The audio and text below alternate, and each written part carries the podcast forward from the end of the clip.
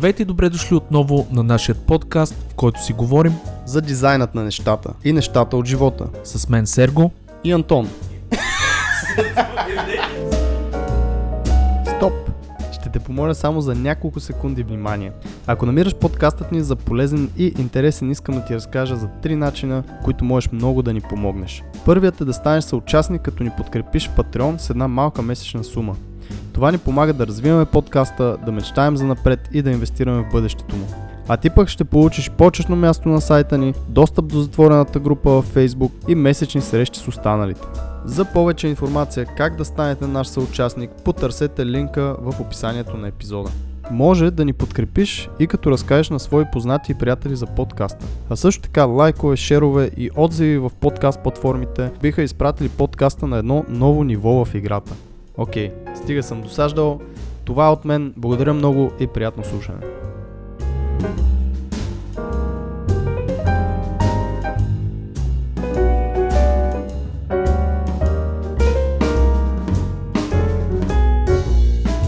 Скъпи приятели и слушатели на дизайнът на нещата, събрали сме се днес да си поговорим с един изключителен артист.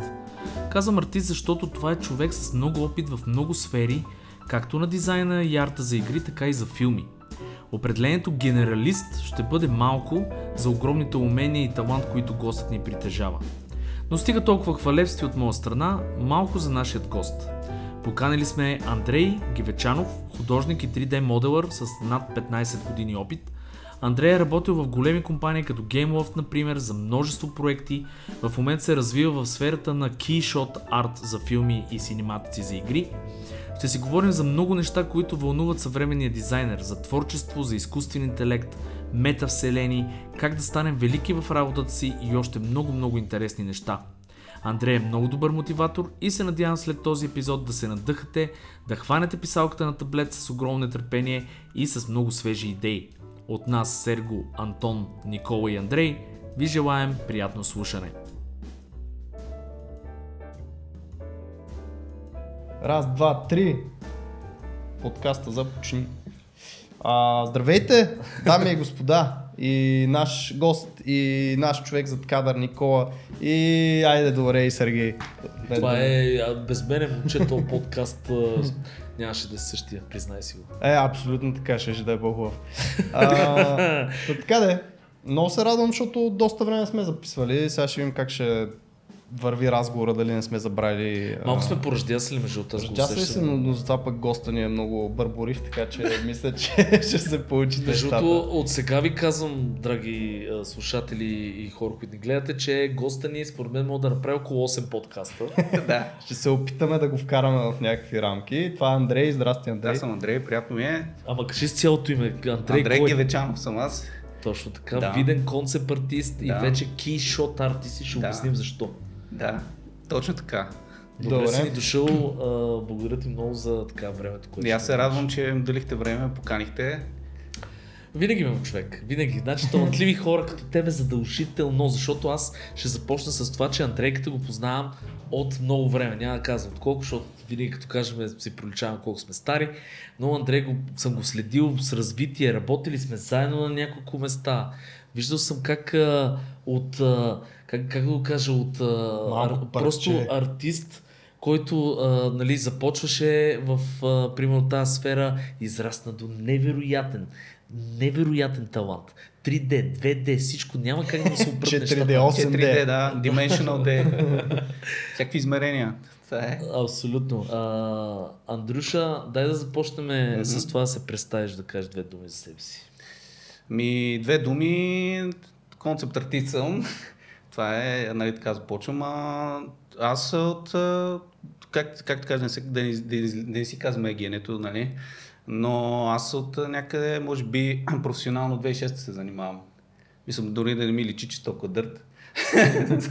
Което го правят А. близо колко 18 години. Ми, тогава за първи път а, в Триалити бях почнал една фирма. Две и... Не, преди това бях в workshop списанието. Първи ми опит въобще е в диджитал. Тогава занимавах повече графичен дизайн правих. След това, с 2007 почнах в Триалити. Това беше първата професионална работа, която бях. И това колко години сега сме? Толкова. 16, 15-16 години. А, като съм минал през много различни нали, сфери, докато се открие точно какво искаш да правиш. Много сериозен 3D бекграунд съм имал и то беше малко странно, защото почнах 2D, после през 3D, сега пак 2D, накрая хибридно смесваш. Но общо взето, да, толкова години опит, а, като съм сменил тук в България доста студия и с фриланс с чуждестранни клиенти, главно аутсорс се занимавам в момента. А, като нали, на българския пазар, последно тук реших да свична към фриланс, беше 2018, 2000, точно 2019 беше в началото. И Хубаво тогава- време, между другото, да свичнеш към фриланс, точно преди короната. Еми, Даже то- се го усещал. Аз дори не усетих тази корона, беше малко такова като зомби апокалипсис. Сидиш си нали, вкъщи, запасил си се С там тоалетна компютри, хартия. туалетна хартия.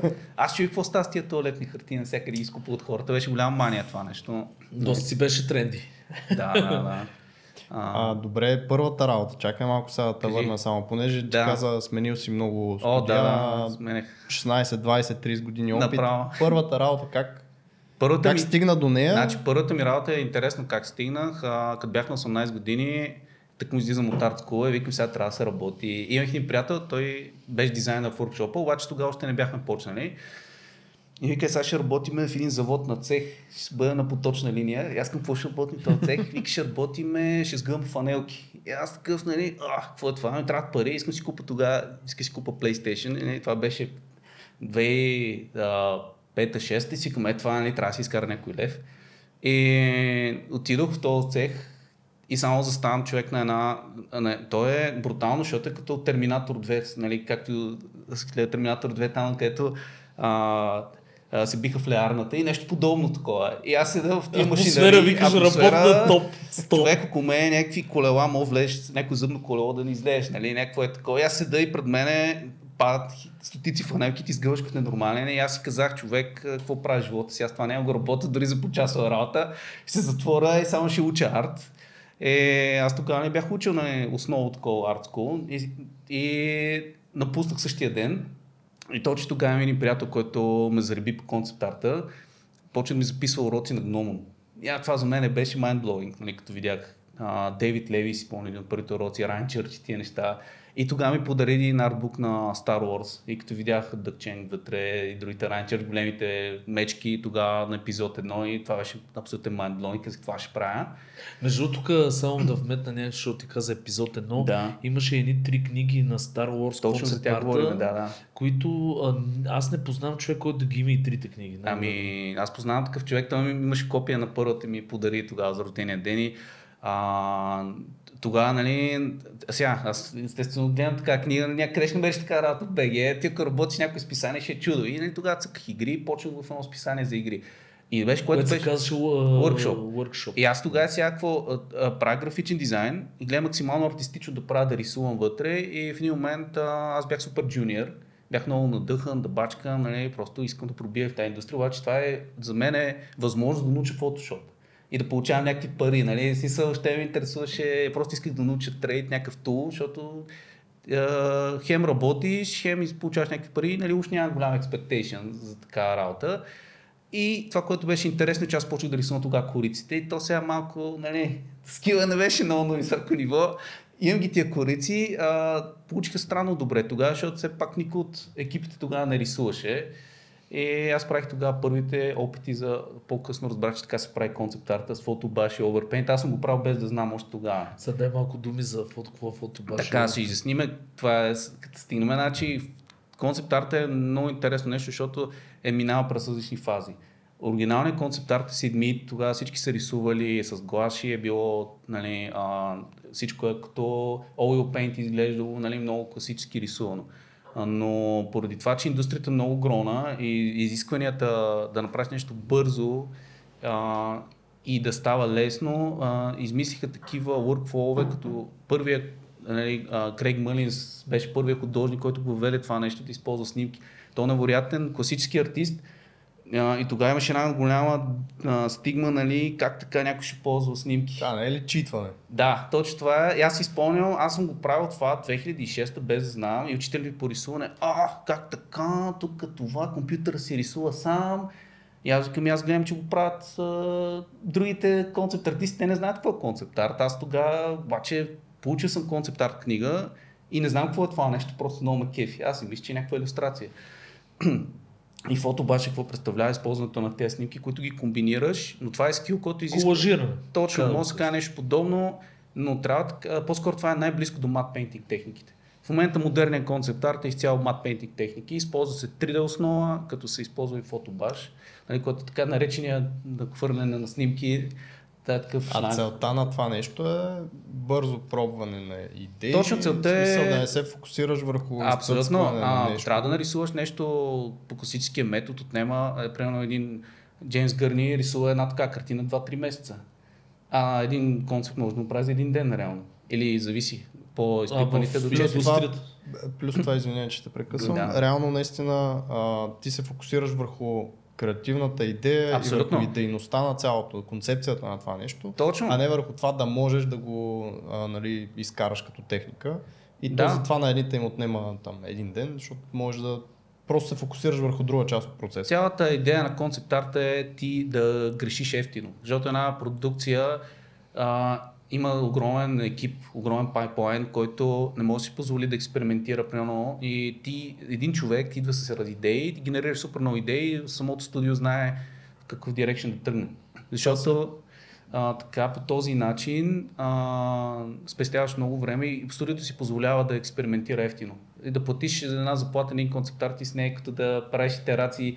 И това съм забелязал в много студия, които не, не итерират толкова много концепт арта, правят една игра години наред и се чакат финални промени, да видят 3D-та какво ще направят, а това изисква страшно много усилия а, да се направят промени, да се види в енджина. И когато не имаш един силен екип от концепт дизайнери, те просто много бързо итерират идеи и студиото знае къде да тръгне без да, да губи време. Е, това е идеята на тази професия.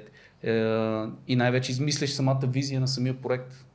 Ти реално работиш това екипа, който е, с самите арт директори, които Точно са. това отделя между другото концепт от иллюстрациите и хората Да. много ги бъркат, защото реално красивата картинка в концепт арта дори не е чак толкова... Ли, хубаво е да рендваш хубаво и да ги правиш нещата добре, Дори си е но, задължително. но там, се гледа, там се гледа повече функционалност, идея а, и много други такива технически неща, а не толкова Да. качеството на изображението, нали, примерно. Значи, а, хубавите картинки, които виждаш, нали, те, които са по ArtStation, това са 10% от работата, която вършиш. Сега има нещо, което е много интересно, защото в концепт арта това не е работа, която е... А, всъщност това са много професии, защото има много различни специалности в това нещо. И тези картинки, които виждаш, са точно key-артовете.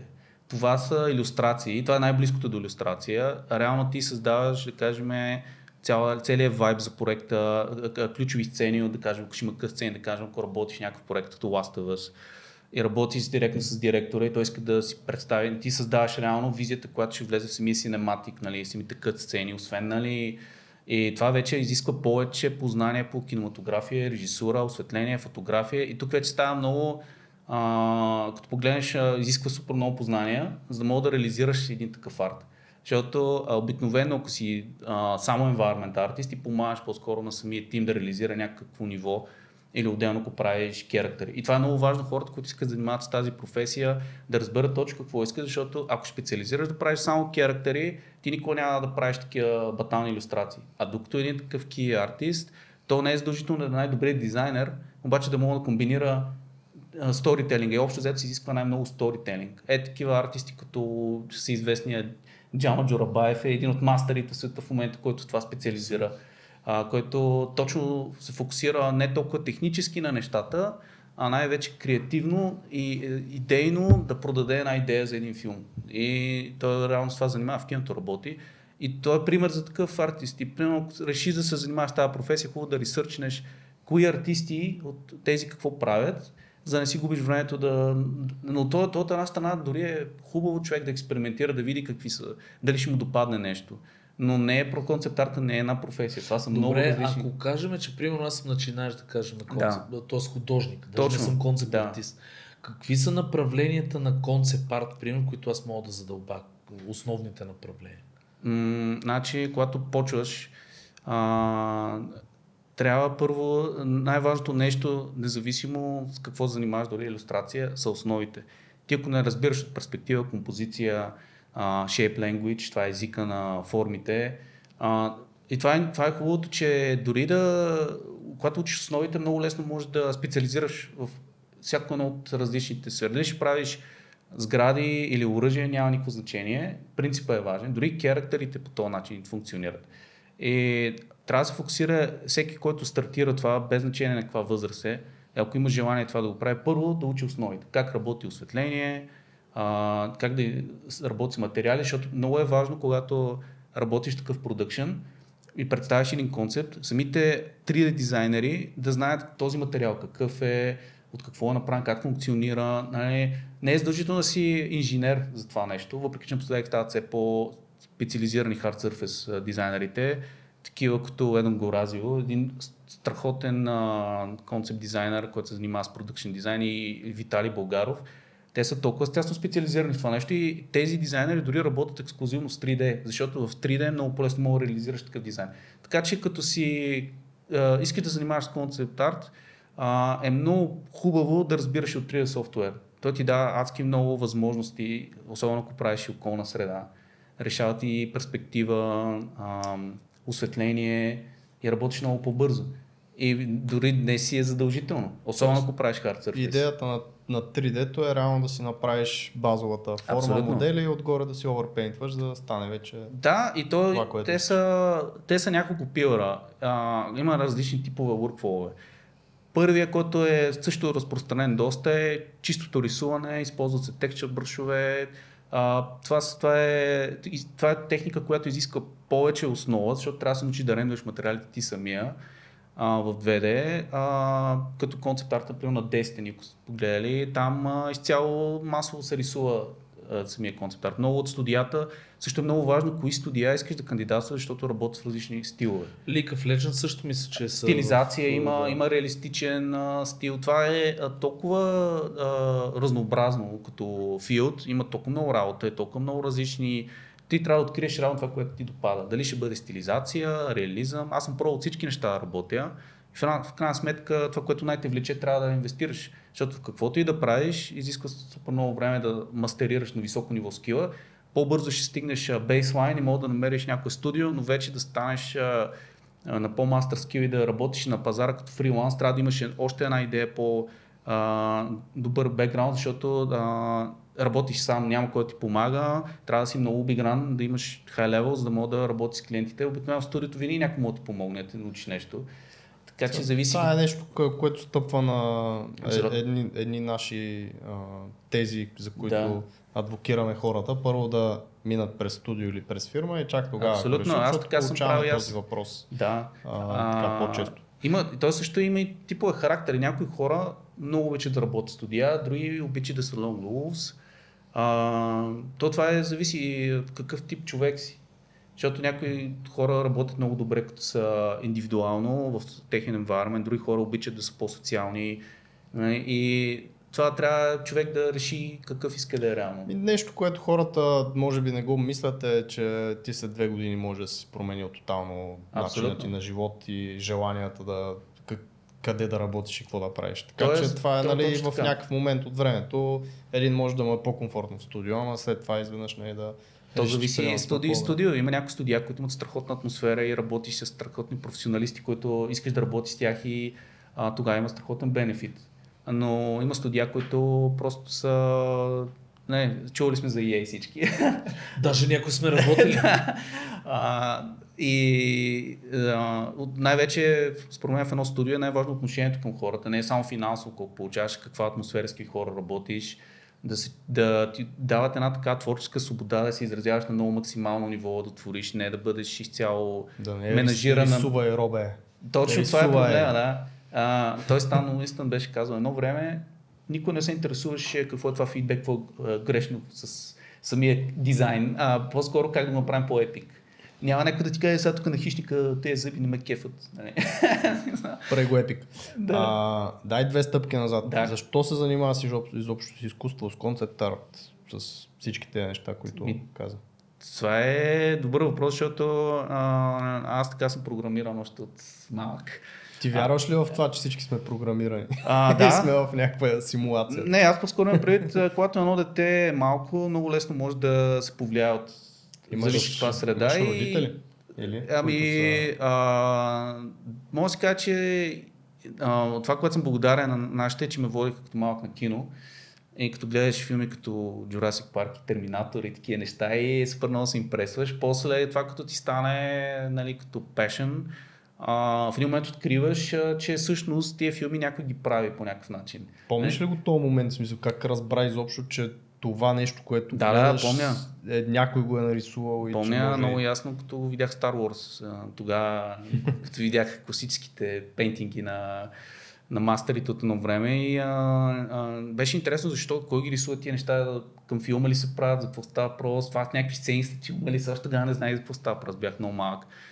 И в последствие, като видях а, тези артбуци, които са, няма да забравя тогава за първи път, а, нали, как всъщност някои ги рисуват тия неща и после тия хора ги правят, викат, добре, сега как така става, нали? И защо хората не ги правят, за какво трябва да ги рисуват, и нали, то си толкова наивен, нали, като си по-млад, но а, общо взето толкова те инспарва и особено няма да забравя, като видях и на властелина артбуковете. Беше нещо феноменално вътре. А, самите скетчи си с пенсил, виж всичките армори, енвайрменти, тролове и всякакви такива работи. Гледаш филма после и си кажеш, «Е, това е невероятно. Го е направил? Да, и това, са огромни и, а, тимове от а, точно пионерите на концепт арта. Между другото, IOM, нали, Industrial Да. Light and Magic, имаха серия от видеа, които бяха много зарипящи, защото а, тогава не е имало тия технологии, които има в днешно Абсолютно. време. Нали, Всичко компютърни инвентвали в реално време. И примерно имаха как водопад изсипват захар Да, да. и го снимат на черен фон и той изглежда наистина точно като водопад, Абсолютно. който пада и някакви е такива неща. И ти само седиш и гледаш такива хора и си кажеш, бата тия колко са добри. Абсолютно. Тия работи. А, и точно Уета Workshop измислен с така цел. И... Да, иновации да правят. в- Абсолютно и там измислят groundbreaking неща. Като говорихме за стиловете, за концепт арт, аз по-рано трябва да кажа нали, типовете, които са, защото е интересно днешно време човек да е наясно какви типове техники има. Нали, отделно само 3D, примерно това вече Weta Digital създават изцяло дигитални концепти. Примерно някои рисуват а, изцяло концепт артовете с Painting, други използват фотобаш. Ако искаш нещо по-реалистично да създадеш, отделно има изцяло 3D концепти се правят и environment, може да се ползва Unreal. И вече като един артист, а, всеки трябва да пробва техниките, които и за него работят, но обикновено а, all round, а, нали, round up концепт артистите владеят всичко това. Могат да рисуват много добре. Ако погледнеш Инджан Джорбаев, той рисува уникално, може да фотобашва, страхотен 3D моделер, рендер, скулптур и нали, то такива хора ти струват извънземни и как го правят не е ясно. Беше наскоро и на мен. Почнах да ресърча, видях как го правят, години практика на основи, учене на софтуери, постоянно апгрейдане и смяна на стари workflow. Научил си да кажем някакъв софтуер и както много хора не искат да свичват, такива хора, като видят, че нещо е, ми дава edge, веднага много компетитив са такива хора и веднага сменят. Какво мислиш за тия новите технологии? Защото, примерно, VR-а, Да. като каза Джама, нали, той много се зариби по, Да. по VR неща. И примерно сега с изкуствения интелект, примерно Mid Journey и такива Мгм. неща. Там как влизат в концепарта тия работи? Ми, това само много хора напоследък аз забелязах, че много се депресират и плашат. Да, някакви ревът с някакви Но тъмни това, е, това се случва абсолютно, се случва винаги. Първо се случи с, с анимациите, като измислиха 3D-то, всичките аниматори си мислят, че останат без работа. В един момент станаха едни брутални 3D аниматори, после беше с фотобаша, нали? като се появиха снимките, ще спре се рисува, сега има брутални концепти, които са такова. Midjourney-то, аз сега напоследък дори днеска точно гледах едни брутални иллюстрации на правя което до такава степен беше направил толкова брутални а, такива inspirational тъмнели, че веднага ми дойде идея, аз примерно това ако го направя, какъв керактер мога да направя или дизайна някакъв а, точно такъв митичен warrior беше, което беше направил Айто. И според мен това е страхотен innovation, който само помага. И колкото повече адоптваме нови технологии, ние за да си улесняваме живота по-добре, това никога не може да замени един артист. Дори този човек, който работи с AI, изисква определен скил да знаеш как да генерираш това нещо и след това да го изработиш да е практично, защото колкото да са красиви тия картинки, като го дадеш на някой а, професионален 3D моделер, той няма как да го направи, освен ако не е той супер добър дизайнер, но повечето хора не могат да реализират практично нещо. То е за абстрактни неща, които са така красиви. Тук идва въпроса какво става, ако си генерираш това нещо и всъщност го генерира точно в 3D модел, т.е. да, да се и да стегне и стигне 3D и до модела това. вече. Това ще е страхотно, аз нямам търпение, колкото повече. Искам едно AI, it's my bitch. Да е с чисто мяската, един Това, което директор. аз подкрепям а, Андрейски, защото а, истината е, че това са всъщност тулове, които ти правят заготовки Абсолютно. и които ти а, а, махат, може би, labor work, защото Абсолютно. реално погледнато ти за да стигнеш примерно до, да кажем, до тази заготовка, трябва да рисуваш 8 часа. Един си толкова изхъбен вече да мислиш за готината идея след ти 8 часа, че нещата, нали, малко един ще го импрувнеш с някакви 10%. Докато AI-то, ако ти го генерира веднага, ти имаш 90% време Абсолютно. да създадеш някакво уникално нещо. Тоест вече ще се набляга на идеята, а не толкова на техническата изработка на нещата. Поне аз така го виждам също. Точно да оставят и повече време за креативни неща, не толкова да учиш само техники. В момента хората учат супер много как да интегрират снимки, как да моделират. А в един момент това, ако ти дори да кажем, имаш ли познание, естествено основите никога не трябва да спира човек да ги развива, но ако генерира 100 идеи едно AI, от тях 5 те вдъхнови да направиш нещо, да пробиеш още повече, да дигнеш летвата от това, което си правил, за мен е страхотен. Добре, тук влиза следната мисъл в моята глава. Едно от така все още готините неща за мен, когато правя някакви сайтове, дизайни и така нататък, е аз да седна да си върта някакъв дизайн, за да видя какво ще излезе. Тоест да Мгм. имаш този а, момент на при вас би било това изцъцкване, нали? да си рисуваш, защото това си е някакъв вид медитация, част от Да, да, да, нали, живота на да. един артист, от деня на един артист. А когато имаш тези заготовки и ти изплюе това нещо, което до сега си го цъцкал, не е ли... В смисъл, не ти ли взима нещо това? От- Ами, от а, значи, зависи как го погледнеш. Днешно време една продукция, като я погледнеш, тя почти никога не се прави от един човек. Много често, а, дори някои концепт артове се рисуват от няколко концепт артиста. А, имаш, примерно, да кажем, 10 environment артиста, имаш един арт директор. Твоята по-скоро функция ще стане повече като арт директор. Ти пак ще рисуваш, но ще имаш толкова много различни варианти, които са генерирани. И това вече, което ти генерираш накрая, ти пак ще го изрисуваш, защото няма как да бъде. Просто някои степс, нали, примерно сега аз какво правя, научих workflow които са защото ти като работиш да правиш дизайн, има няколко неща, които зависят. Първо, какви референции ползваш. Второ, колко а, такава имаш обща култура нали, и разбиране за дизайн. И след това тр- трябва по някакъв начин да се изненадаш, нали, да не копираш а, ArtStation, какво правят всички, а такъв да ресърч да направиш, да видиш природата, дизайна. Примерно, ако ще правиш дизайн, да кажем, на някакъв кричър, ще гледаш някакви същества, подводатели, насекоми, защото такива патърни създава природата. Или ще звънеш на Сергей по Да. скайп. Мога да се И в един момент а, ти почваш да създаваш такива workflow, които да нахвърляш рандъм неща, които те изненадат. В момента AI-то прави абсолютно същото, създава рандъм неща, които ще изненадат, а то не може да ти свърши работата на теб. То, то е просто е като, една, така, като един тул, който генерира идеи и ти ако си, а, а, как така, смарт, ще го използваш, а, но то не е дори задължително да го ползваш. Сега, че се ползва, това не е означава, че ще останеш без работа, ако не го ползваш. Естествено. Това е просто едно допълнително. Има Значи, художници, де- само да ти кажа. За мислец се извиняй да, Да, ще те прекъсвам. да, само искат само да довърша тази мисъл. Художници до ден днешен, които рисуват само 2D Да. и са феноменални и не са пипали никога 3D. Това да, художници като. Спарт. Една ти казва, това са художници, които са арт директор по Хело, феноменален, не е пипнал Това е 3D. легендарен, да, абсолютно. Така че никой не те задължава, това да си е личен избор и всеки човек а, решава как да. Така че няма никакъв проблем това и то е просто допълнителен тул. Аз и друго, за- това те прекъснах, защото Да. а, примерно това за мен не се по никаква форма не е различно от едно време старите техники, които са имали с разливане на петна, примерно а, туш петна, акварелни петна, за да Виждаш, се инспирират. Защото мозъка работи Точно. На асоциативен принцип. Абсолютно. Аз трябва да видя нещо, за да ме тригърне, оттам да ми хрумне нещо, за да мога да направя. Мгм. Иначе се правят едни и същи неща. Буквално. Така че според мен това наистина е един много голям тул.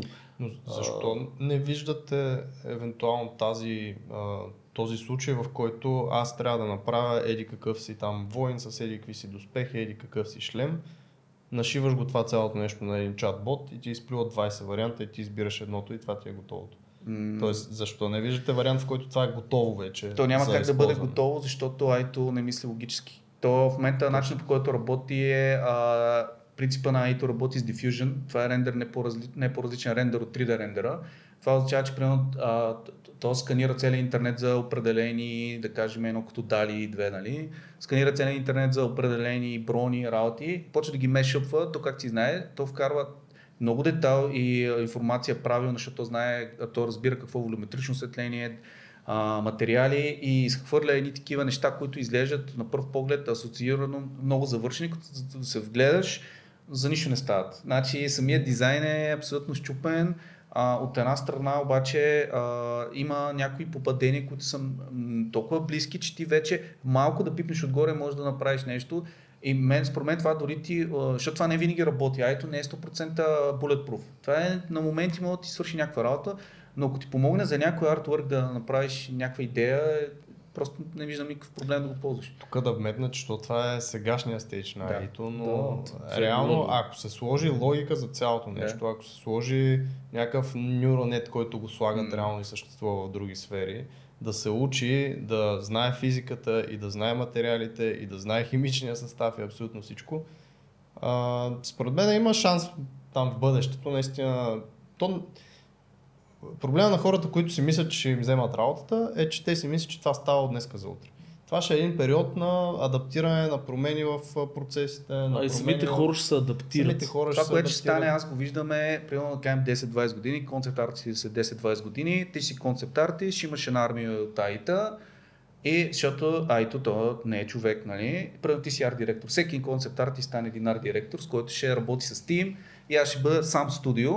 Примерно обаждат ми се от Blizzard, ще направиш концепт арта за Diablo 6, няма проблем, цък с Айто им даваме концепт арта и готово, получаваш парите и всичко така. и на яхтата. И, и, да, и това е смисъл, че а, това, което ти имаш като бекграунд, като вижън, нищо не мога да го замести на този левел, защото ти, ти с сайто ще трябва да работиш. То няма как да, да има, то може да нахвърля много идеи, но някак трябва да го филтрира човешкия фактор, винаги ще го има. Колкото да е адванс, просто според мен много професии ще се а, променят, примерно много такива labor work, нали? Точно лейбъра ще изчезне. ще си повече ще останат, защото все пак това, а, защо ги има тия професии? Защото както много време има в много други индустрии, нужда човек да ги прави, в един момент се заменя.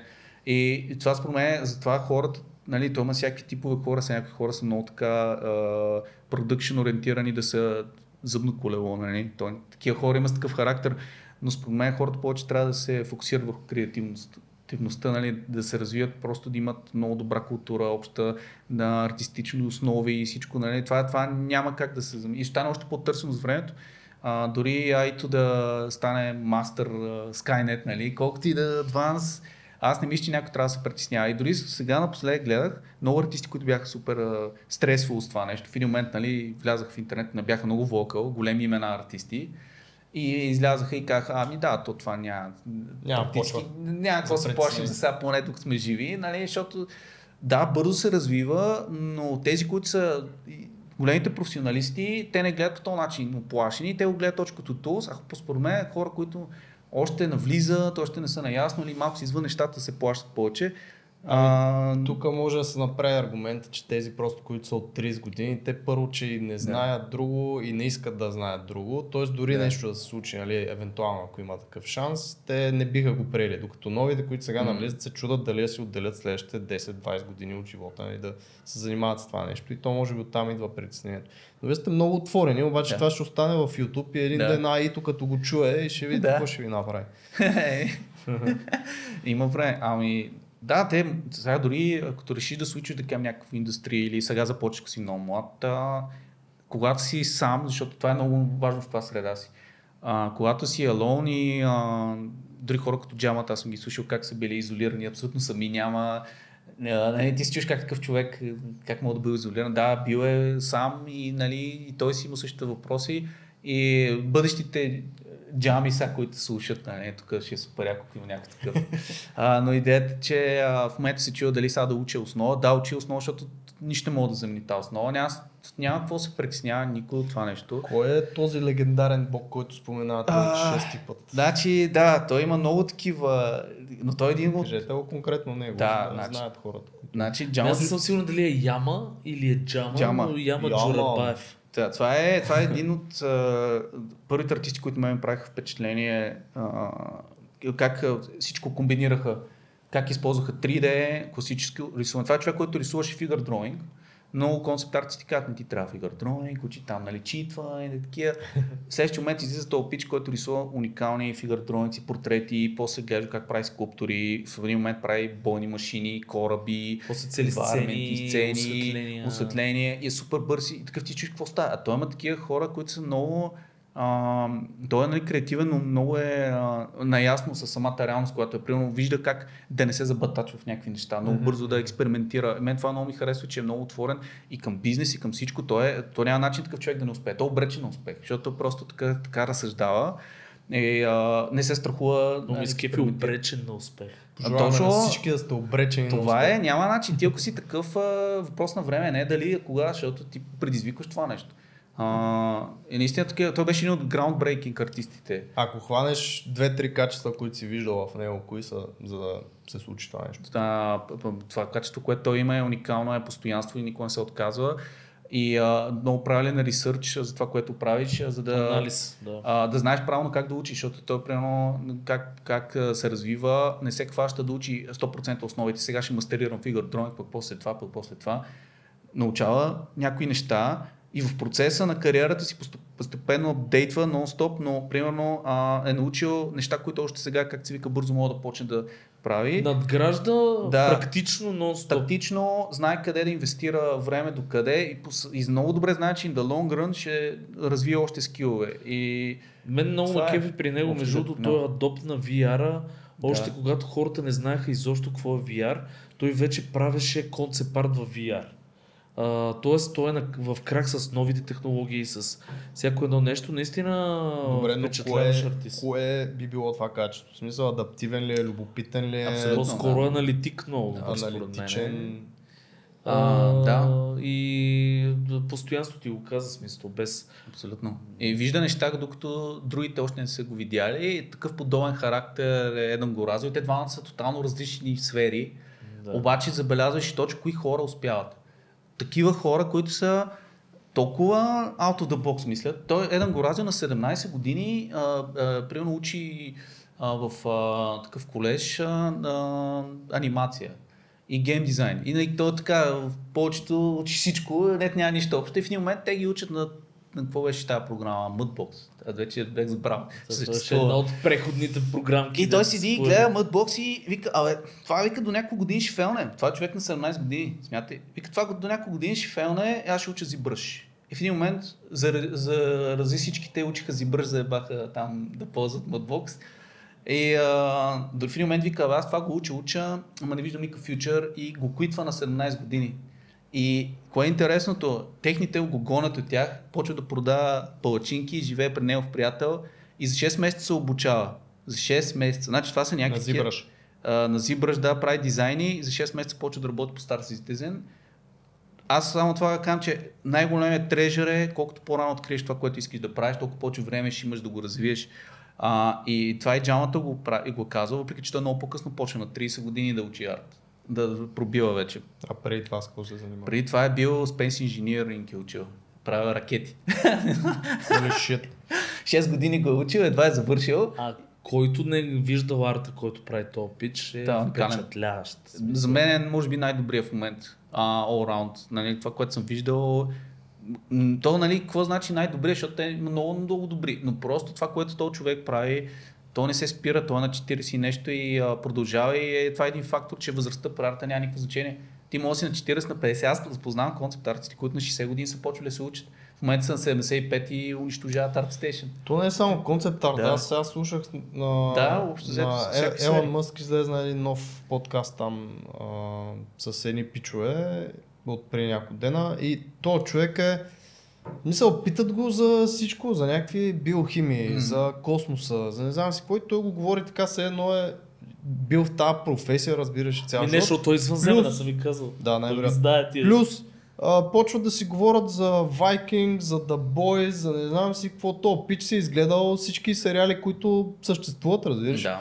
А, играе някакви игри, там каза аз, защото не ги разбирам, но изреди някакви 5-6 игри, които играят. Тоест, то човек Навсякъде. откъде му остава време нали, да гледа тия сериали и да е това, което е, нали, Ами SpaceX, Tesla, мисля- Neuralink Аз и си така мисля нататък. точно, че разликата от тия хора, които успяват да ги правят тия неща и са навсякъде, е разликата, че те всъщност много бързо анализират и разбират материята на нещата като цяло.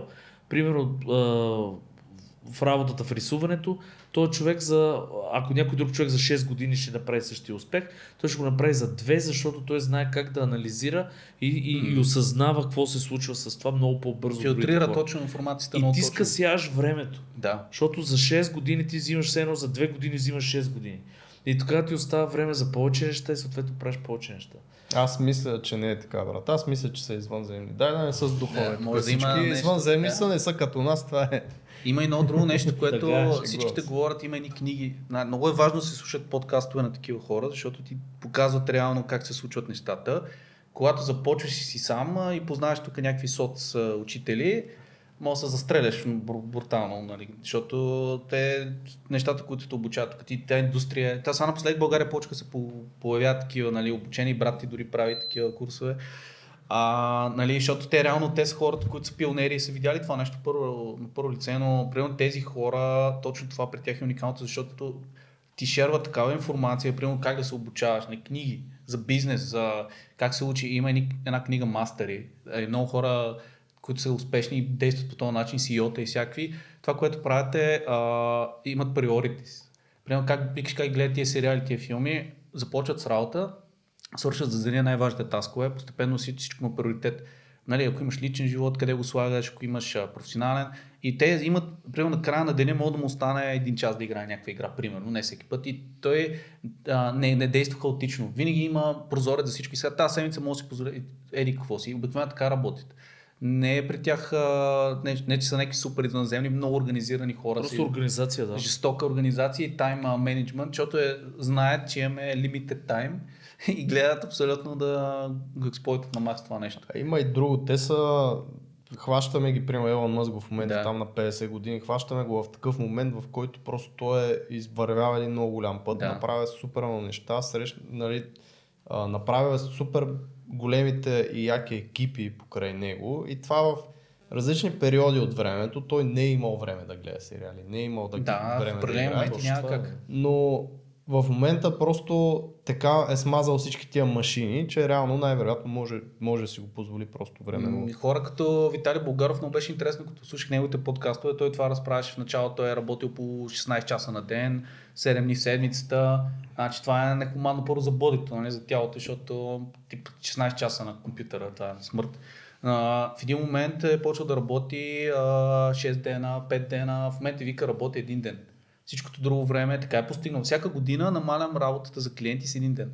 В момента има компания, супер успешна и вече може да си позволи много неща. Така че с времето има, когато израстваш като някаква кариера, в началото си най-енгейджен, защото още не си построил тази империя. В един момент вече това почва да работи от само себе си и ти мога да намалиш то брутален енгейджмент, защото вече е построено цялото нещо. А в началото, като още се бори за това нещо, даваш всички усилия, нали? но това е, но това при такива супер а, амбициозни хора става. Сега не всеки ще направи така корпорация, толкова беше е лесно. Така е. А, Ма той в ученето на арта също нещо. Абсолютно. Замиш, като надграждаш, примерно, един добър дизайнер може да направи един добър дизайн за 2 часа, а Да. друг, който няма същия скил сет, не е положил толкова усилия, ще го направи същото нещо или близко до него за 2 дена. да. Нали, тук идва точно е това надграждане. Тоест, то печели време вече. Точно. Печели в Опита е време, да. С времето на Така че също според мен и с бизнес. И това е ако си от тези хора, които трябва да живееш сега, на момента, няма да, няма да стане. Е, за Защото тук съжаление. идеята е нали, да вкараш предварително време, за да можеш след това да ти си го То освободиш. баланс това, то зависи как си устроен, то, защото а, има друго нещо, че всеки е, това е много голям проблем от хората днешно време, много джъджват другите хора. Те не могат да разберат, че всеки има а, различен път и живота се случва и понякога живота така се, съчетава, че ти колкото и да искаш, има неща, разболяват се роднини, ти се разболяваш, сега всякакви неща, има хора, които спират да си вярват, случва се прекалено много неща в един момент и се смачкват. И такива хора при някой грот е по-бавен. Важното обаче, нали, след всяко нещо се изправяш, нали, защото винаги се случват живота тежки работи. То никога не е така една линия нагоре. Обикновено е, получава се нещо, след това има плато, спад и така. Много е... Имаш ли някаква техника за, за това да, примерно като си в труден момент, да, да точно да се изправяш, да викаш ти? М, Да, техниката е, че каквото ще да става, трябва да м- просто да, като работиш, нали, дори аз, защото аз също съм минал през такива, всеки минава, то няма такива хора, които да нямат тежки моменти. А просто постоянство тогава идва и това е да се научи на дисциплина. Дори да много тежки неща. Аз а, съм имал моменти, които са много тежки в живота ми и съм правил най-добрите си неща тогава. Просто защото полагам, нали, колкото и да ми е кофти, а, полагам точно сядам и го правя, Ти като започнеш да работиш и се фокусираш това нещо и а, дори ти не, не мислиш постоянно само за негативните неща. То това е точно, това е професионализма. Да можеш по всяка, всяко време да го правиш. Нали, това вече е големия професионализъм, който с- с- трябва да се стремят хората да го направят. Да не излизаш от релси толкова лесно. Смисъл, да, ти да излизаш, обаче да мога да като професионалист да влизаш. То, това е и малко пренасочване на Да, фокуса. точно. Тоест от това, което ако нещо лошо или тегаво ти се Да. случва, да го пренасочиш към нещо, в което всъщност имаш а, сила и влияние нали, да го правиш. Докато Абсолютно. другото нещо може би или се е случило вече, или не можеш нищо да направиш по въпроса, пренасочваш фокуса там, където можеш. Да. И това всъщност, между другото, действа и психологически, връща ти малко сила, т.е. ти виждаш, че можеш да контролираш нещо нали, в живота ти. Било то да седнеш на компютъра, да се контролираш себе си все едно, да седнеш на компютъра, за да бачкаш. Ами то това е много голям проблем. Много артисти а, имат проблем с ментал health, то не е само артисти, но там артисти са много емоционални хора, много нестабилни, защото се занимават с нещо много ambiguous. Нали, арта не е точна наука и а, примерно нали, всеки има различен път и като видиш някакви хора, които се развиват много добре, при тях не се получава, примерно много хора се депресират и има хора, които 10 години могат да виждат никакъв растеж да нямат. А, и това е много депресиращо за някои хора, но аз съм виждал артисти, които ми прави впечатление, които са много добри. Примерно, говорихме за джамата, той е човек с страхотен ментал health, нали, много силен, защото го е постигнал това нещо, психологически е работил по това нещо, да разсъждава като позитивно. И друго нещо има самата среда, много важно с какви хора са около тебе. Защото ние дори да не го осъзнаваме, ни влияе средата в самите хора, които са около нас. Ако живееш в много негативна среда, шансът ти да си такъв е много голям. Ако около тебе всички са надъхани, работят, развиват се, ти поемаш тази енергия и, и ти си такъв. И е много трудно, когато си сам, нали, и, и тук идва вече интернета. Нали, ти като намериш такива хора онлайн, че те за тях гледаш как разсъждават и почва си влияеш от такива хора, гледаш техния майндсет да допнеш. И в крайна сметка а, негативните хора естествено а, почваш да ги загърваш живота си, защото те само те дърпат назад. Е, което, когато нямаш такъв сапорт, нали, защото хората първо не могат всичките да разберат ти какво искаш да правиш. Само ти знаеш какво искаш. И трябва да се обграждаш такива хора, които да сте в, да в една така среда. Комюнитета са супер Много е важно това нещо. Мисля, че се позагубиха обаче нещата последно Да. време, особено за тази пандемия. Не знам ти какво мислиш по това. Да, това е голям проблем. Преди имаше много евенти, ходихме, много се срещахме а, с всички ни такива, доста надъхани бяхме, нали. Откакто се затвориха всички по бункерите там и малко хората, ми прави впечатление хора, които са много надъхани, почнаха да депресират. И, и това си мисля, че идва от а, липсата на такъв социален контакт с хора като тебе, защото ти като си в играта, нали, супер надъхан, искаш се развиваш и... Ам... Говориш на един език, да, с другите хора. сме Да, срещни с твоите хора, аз няма забравя, като ходихме на гости на Сабин, каква атмосфера или в студиото ти преди сто сграда. Да, Сабин ни е бил гост на подкаста също, Да. така че мога да чуете епизода с него. Уникален, да, уникален художник. А, и просто като бяхме на гости с един приятел и е, самата атмосфера артистична, построил си една библиотека, говорим за книги, за артисти, обсъждаме книги, купуваме си а, заедно такива артбукове, нали, надъхваме си. Просто може да шерваш то пешен. А когато си сам е, а, нали, в смисъл артистите като цяло могат да са сами хора, нали, защото занимават постоянно едни компютри седят там. А, не са, да кажем, най-специалните хора на света, защото ти за да в този грайнд, който го правят обикновено, това не е не всеки може да държи на това нещо страни. Аз съм имам такива познати, които ми се чуват на къла. Те не могат повярват. Нали. Те се това как могат такова нещо никъде не излиза от Но тях. това е точно, защото ти имаш такъв пешън, нали? Това те Абсолютно. кефи. И, и времето някакси го приемеш, когато те кефи дадено нещо, времето го приемаш по различен начин. Ти не го усещаш. Тече въобще. по различен начин. Да, те по цял ден се занимаваш с това нещо и то това е безкрайно, то, то няма енгол. Ти не мога да стигнеш. Ти не, не мога да превъртиш играта, как ти вика фарт. Нали, как се вика, може да стигнеш черния колан в някакво по-изкуство, но и след това това не е ендгейма, това е само старта. Вече си взел фундаментал, сега се почва истинската игра. Данове работи, там също е фарта, бе, ти да си професионалист, това нищо не значи. А, пътя е безкрайен. Аз гледам нали, такива големи артисти, като джамата, те постоянно се развиват, те никога не спират. А да си каже, е, аз сега вече станах, успях, сега вече тук се опускам и край. За няма такова нещо. Това е голяма заблуда и ти спреш да го правиш развитието, вече не си артист. Това е... Веднага изместват амбициозните хора. И аз съм го виждал много пъти как хора, които спират се развиват и стават out of job и вече са outdated и, и то не, че те нямат скил, те просто uh, занамерявам се мисленето, вече не са така креативни. И виждаш как някои хора, независимо от възрастта, няма да забравя Уейн Хак, сега един артист, той, мисля, така беше, той uh, човек на 60 и нещо почва да учи дизайн и в момента мисля, че към 70 и нещо и прави доста модерни концепт артове с такова мислене, дизайн, което не мога да кажеш нали, на каква възраст е концепт артиста. Нали, това, което ми направи впечатление, как адоптва модерните дизайни и ги ресърчва. И учи и всички софтуери и тия работи и ти си кажеш, добре, как на тази възраст, защото нали, чуваш от всички ти разправят, а, като станеш някакъв фейт, вече не стане, такова. И в следващия момент идва този човек, където му ти е грандфадър и те, раз, те размазва в концепт арта. Нали? Ти кажеш, какво става тук? Нали? И го питат, добре, как, как стана? Еми, как, просто трябваше да го направя. Тук ми казаха, трябва да поставиш концепт арт. Аз ми, добре, и така. И ти си кажеш, е така кежуал. И то така трябва да бъде всичко супер кежуал, не трябва да е болно, с някакви болни амбиции, с някакви такива а, супер тежки expectation. Трябва да става естествено цялото нещо. То проблемът е, че има opportunity cost нали, на всичко, което да. значи, че ти ако тръгнеш да правиш едно нещо, това значи, че губиш възможността да правиш друго нещо. И това е нещо, което бъгва абсолютно всички. Да. Не знам този а, човечец на 60 години, нали, как е решил да го прави това нещо и как може с лекара, както ти кажат, нали, тук трябва да станеш концерт. Е, той не е бил много лека. Но... Да, да, да, преди, че нали, бил... как, как да става това нещо. Сега с... как става. Човекът е фотограф, в същото време се занимава с мат пейнтинг. И, да, т.е. имал някаква... И нещата сега не е... си имал някаква основа, не от нулата. Да, и става просто, че той реално като прави мат пейнтинг и концепт арта много, много не се различава и той е скока, който е естествено, че е труден, но мен това, което повече впечатли при него, не е толкова самия концепт, че се научил да го прави, че се научил да рисува много добре с All Paint, което е сто пъти по-трудно.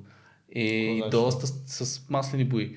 А, с oil paint. Да, да okay. и много по-трудно и, и като видях картините му са много прилично ниво. Едни такива като Mass Effect са. Точно такъв концепт. Арт мид тип, обаче точно да. и много приятни all и, и, той вика ми аз цял живот исках съм да учи да рисувам и в един момент взех си бои и почнах. Съчетава техниките. Така че... Отворило му се е време. Ами да. Ами ти вече като си на 60 години. като си ретайр. Той дори 70 и нещо. А не е ретар. Той дори сега в момента много яко работи за Netflix и тия всичките прави си за фундацията много концепти напоследък. А, и те го питат, добре, не се умараш, бе, какво става в подкаст. Ами, пш, продължавам тук съм живика, няма тук, няма 4-5. Да, така да, е много интересно, то майндсет дали да. се учи или се раждаш с него. Ми, не знам, аз да ти кажа, а, то това е по-скоро може би да си така устроен, не знам, защото и аз съм... Абе, извънземни бе, човек, аз да. така... Просто вече вярвам в извънземни. да, не, то, то наистина, аз човек няма да забравя, като гледах такива художници, такива на такъв висок лево и за мен е понятно как го правят това. Аз съм, знам, примерно в Енгзо нещата, там рисуваш с а, две текстурките, правиш си концептчета набързо и в един момент идва там някакъв а, като мачи, кочара, джама и всичките големи изроди е, правят някакви такива неща и таки, добре, това как бе, чакай сега, то прави виекали 3D, чак, това не е ли 3D моделер или какво, нали? Да. как, как, как, what the fuck, нали, то изглежда нереално, как в следващия момент прави мат пейнтинги и такова. Има един сега много добър художник, който такъв много харесвам, който е а, следващата голяма звезда такава, Пабло Домингес, той е уникален. Той значи е страхотен зибършер уникален скълптър, скълптва на ниво, като на 3D характер, прави кричери и всякакви неща страхотни кораби прави като Star Wars, environment рисува маслени картини, всичко. Уникален и е много млад. Някакъв, няма и 30 като виж. Да, смятай. Е, това е извънземен вече. Работил е на първите, едно от първите му работи е работил за Марвел. в момента е арт директор, страхотен пиче, уникален Моята талант. първа работа беше сервитьор. Ама, той мен е в Макдоналдс. Ама не, друго искам да ви кажа. Вижте да. на какви а, такива бързи скокове се развива всъщност цялото нещо. Защото да. преди 10 години, например, аз даже си спомням, когато бях ученик, това са примерно минали са колко 20 на години, Да. а, как се кефех на технология имаше тогава, сканираха Мгм. на скенер и с а, Да. а, отцветяваха, реално рисуваха на ръка, сканираха на скенер и отцветяха в Photoshop с оверлей. Това да. беше велика техника, която Да. всички топ хора го използваха това. И за само едни, примерно 15 на години, да кажем, това нещо до каква степен. После артистите, примерно, бяха само 2D или само 3D.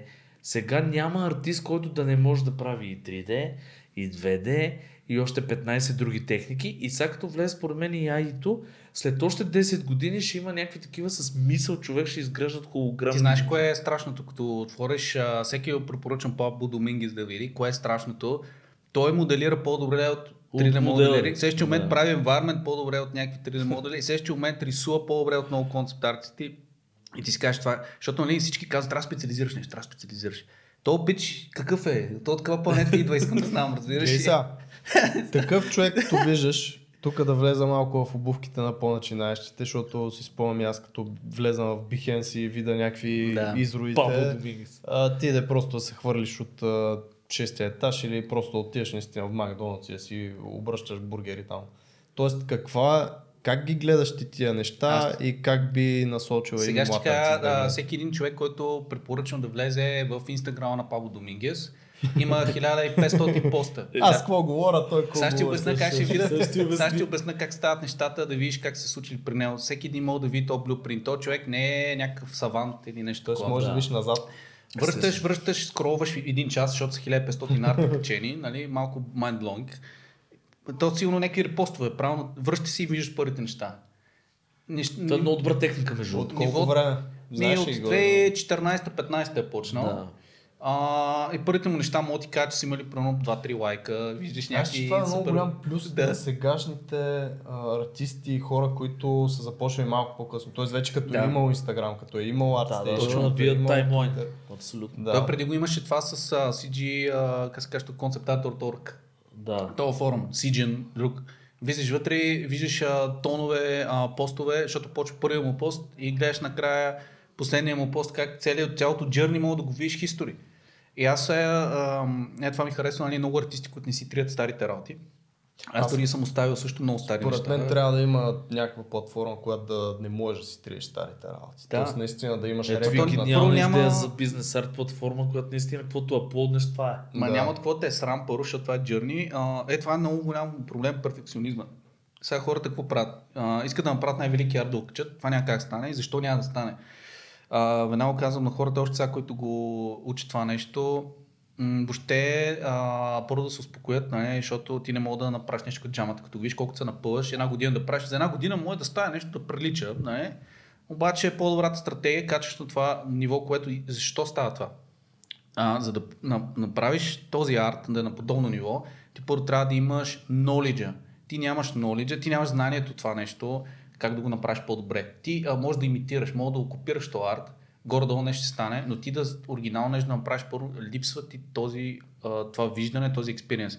Затова ти а, нещата максимално, които мога да направиш за себе си, защото това ти е нивото и се развиваш с времето и с времето, натрупването на, на хиляди, стотици, стотици артове, нали, дори хиляди, ти толкова много опит акумулираш, когато правилно едно нещо ресърчваш, че ти естествено се превръщаш в такъв професионалист. Защото като погледнеш масата постове на тези артисти, са почнали от ужасяващи неща за времето си, дори джамата, ако му върнеш му видиш първите неща, то е потрясаващо зле, нали, както всеки един. Така че и той самия каза, а така, значи сам изкараха супер талантлив, съм бог, а преди като е, това правих две линии и никой не обръща внимание, какво стана, а откъде дойде то талант? Ти са, че Това точно е супер надъхващо, между другото, Да. защото като видиш някакъв такъв наистина а, де, а, идол, в който му се кефиш Да. зверски, ако мога му проследиш път, Точно. всъщност виждаш, че това е едно, единственото, което го е направило добър, е едно гриндене, Точно. нали, на, и, и То рисуване. не е само грайндене, ми а, правена, е ресърч. Той това каза. Аз а, изключително много препоръчвам да ги слушат техни. Влизаш в YouTube, пише Джама Джурабаев, излизат подкастове.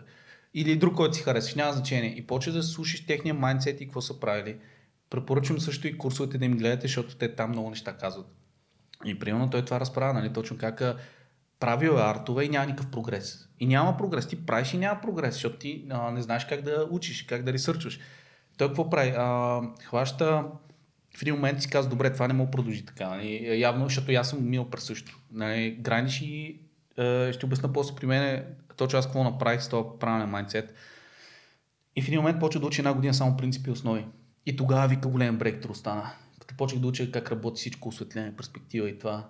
Лайтинг. Той вика, аз години наред не знаех как да работя с цвят правилно, диджитал. Всичко става шит. Нали? И в един момент научи основите и аз, и аз от него го научих как стават тия неща и бях майндблоунат. Той, той е реално много интересно, като научиш диджитал, че ти, ти не колор пикваш.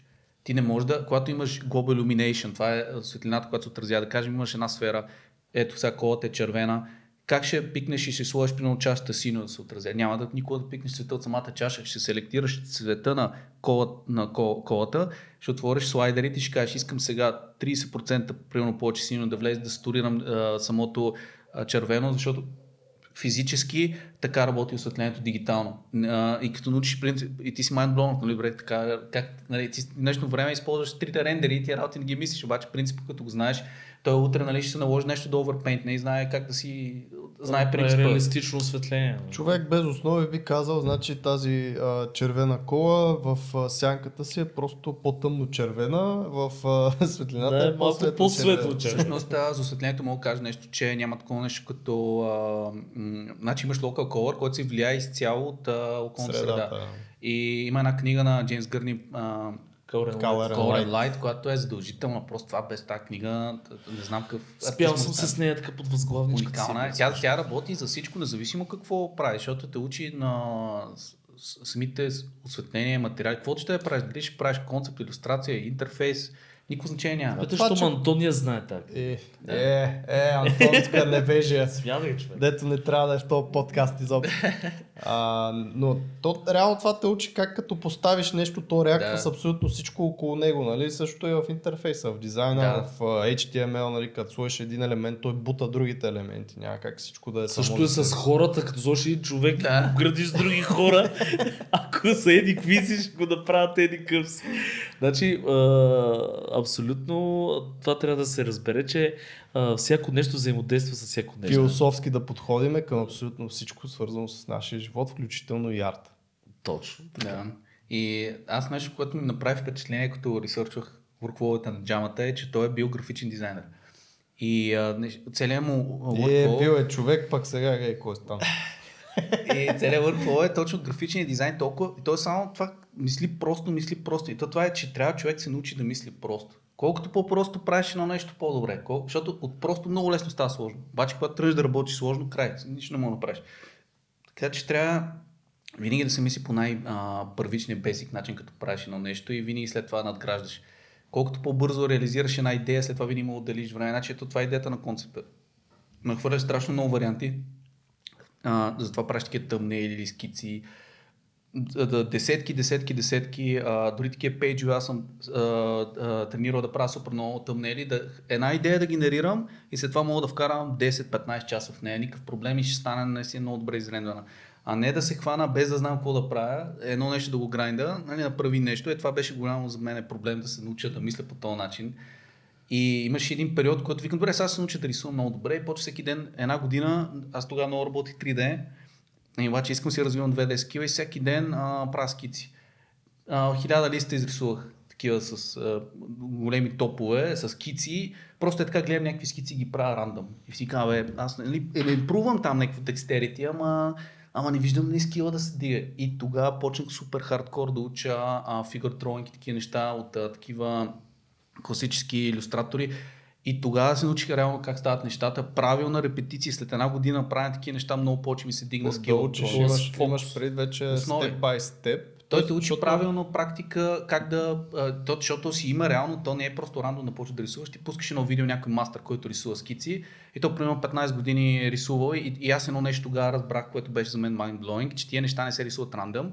Има едно нещо, което се нарича abstractions. Това са примерно а, първо ти ги рисуваш едни такива като скелета, гридове всякакви, в един момент ти почваш подсъзнателно да ги ползваш. И то човек, като ги рисува тия неща, той ги прави подсъзнателно. Той като прави една едно лице, той в съзнанието има грид, той знае откъде да направи е, е, мислени линии. Това е точка от перспективата. От коя линия, откъде се засича ухото, къде минава, тук темпоралите, всичките неща нали, на самото лице, после мускулатурата, откъде, откъде се хваща. Мислено той цялата фигура я почва да анализира като пропорции, работи. И това става вече като гледаш някой мастър, а, той това не го показва и ти си чуеш как става някаква магия, а то, то ще учи и той ти казва учител. Това го правиш тия абстракшени, тия гридове, като Олигофрен, деца супер досадни, стотици пъти човек. Аз, съм- всеки, аз съм изрисувал силно 10 000 глави, само а, такива абстракшени, Да. главата абстракшена, къде е елипс, откъде се засича. И това като упражнение го правя всеки път. И в следващия път, като да рисувам някакъв фейс, мен не ми трябва да не става крив, защото аз подсъзнателно вече го знам как става. Но това Ето, е... що моите стават криви все още, бе. Това е... Учиш основа на абстракшените. Това, което между другото го кажеш и в графичния дизайн е абсолютно също нещо. Хората работят с а, гридове в главата си. Да. Тоест, примерно в, а, да кажем, в UI, ние сме видяли 10 000 хъда, примерно, Абсолютно. на игри. И знаем всякакви комбинации подсъзнателно на елементи в това нещо. И когато дойде проект, в главата ти излиза правилния грид, който ти вече почваш да го наместваш. И някой страничен човек ще каже, бати, то как го измисли това. Не? Точно, защото А не знаят как е- стават нещата. И грешна практика, която е абсолютно а, неплодотво- неплодотворна, защото е- направо е загуба на време. Дори е сега да кажем, аз искам да стана някакъв а, дизайнер на нещо. Аз ако не уча дизайн, никой няма стане дизайнер. А, ре, реално ще бъда като Аито. Ще фана и ще събирам някакви рандом неща. Някакви рандом Ще ги мешапвам там и ще дойде един дизайнер, ще каже какъв мес, ама мога да се получи нещо. Нали? Общо взето аз ставам като Mindless и... То това е голям проблем на хората, ето учат от YouTube само, защото наистина гледат някакви откъсъчни работи, прямо фащат една канва, прави някакви банери там с темплейти и така нататък и вече графичен дизайн, но наистина основите, които са типография, контрасти, иерархии и такива работи, просто не съществуват като концепции в главите им и като, понеже не съществува концепция за иерархия, той не знае като започне да прави една страница лейаут някакъв, че там трябва да има нали, степенуване и такива неща. Така че основите са много важно нещо и наистина сега не знам кое би било по-добро. Дали да почнеш да а, дабълваш, нали, да, да, да, да пробваш някакви работи от тук от там и после, както нали, при тебе и както при Джама, Джаба, Яма, Да, джаба, джаба да.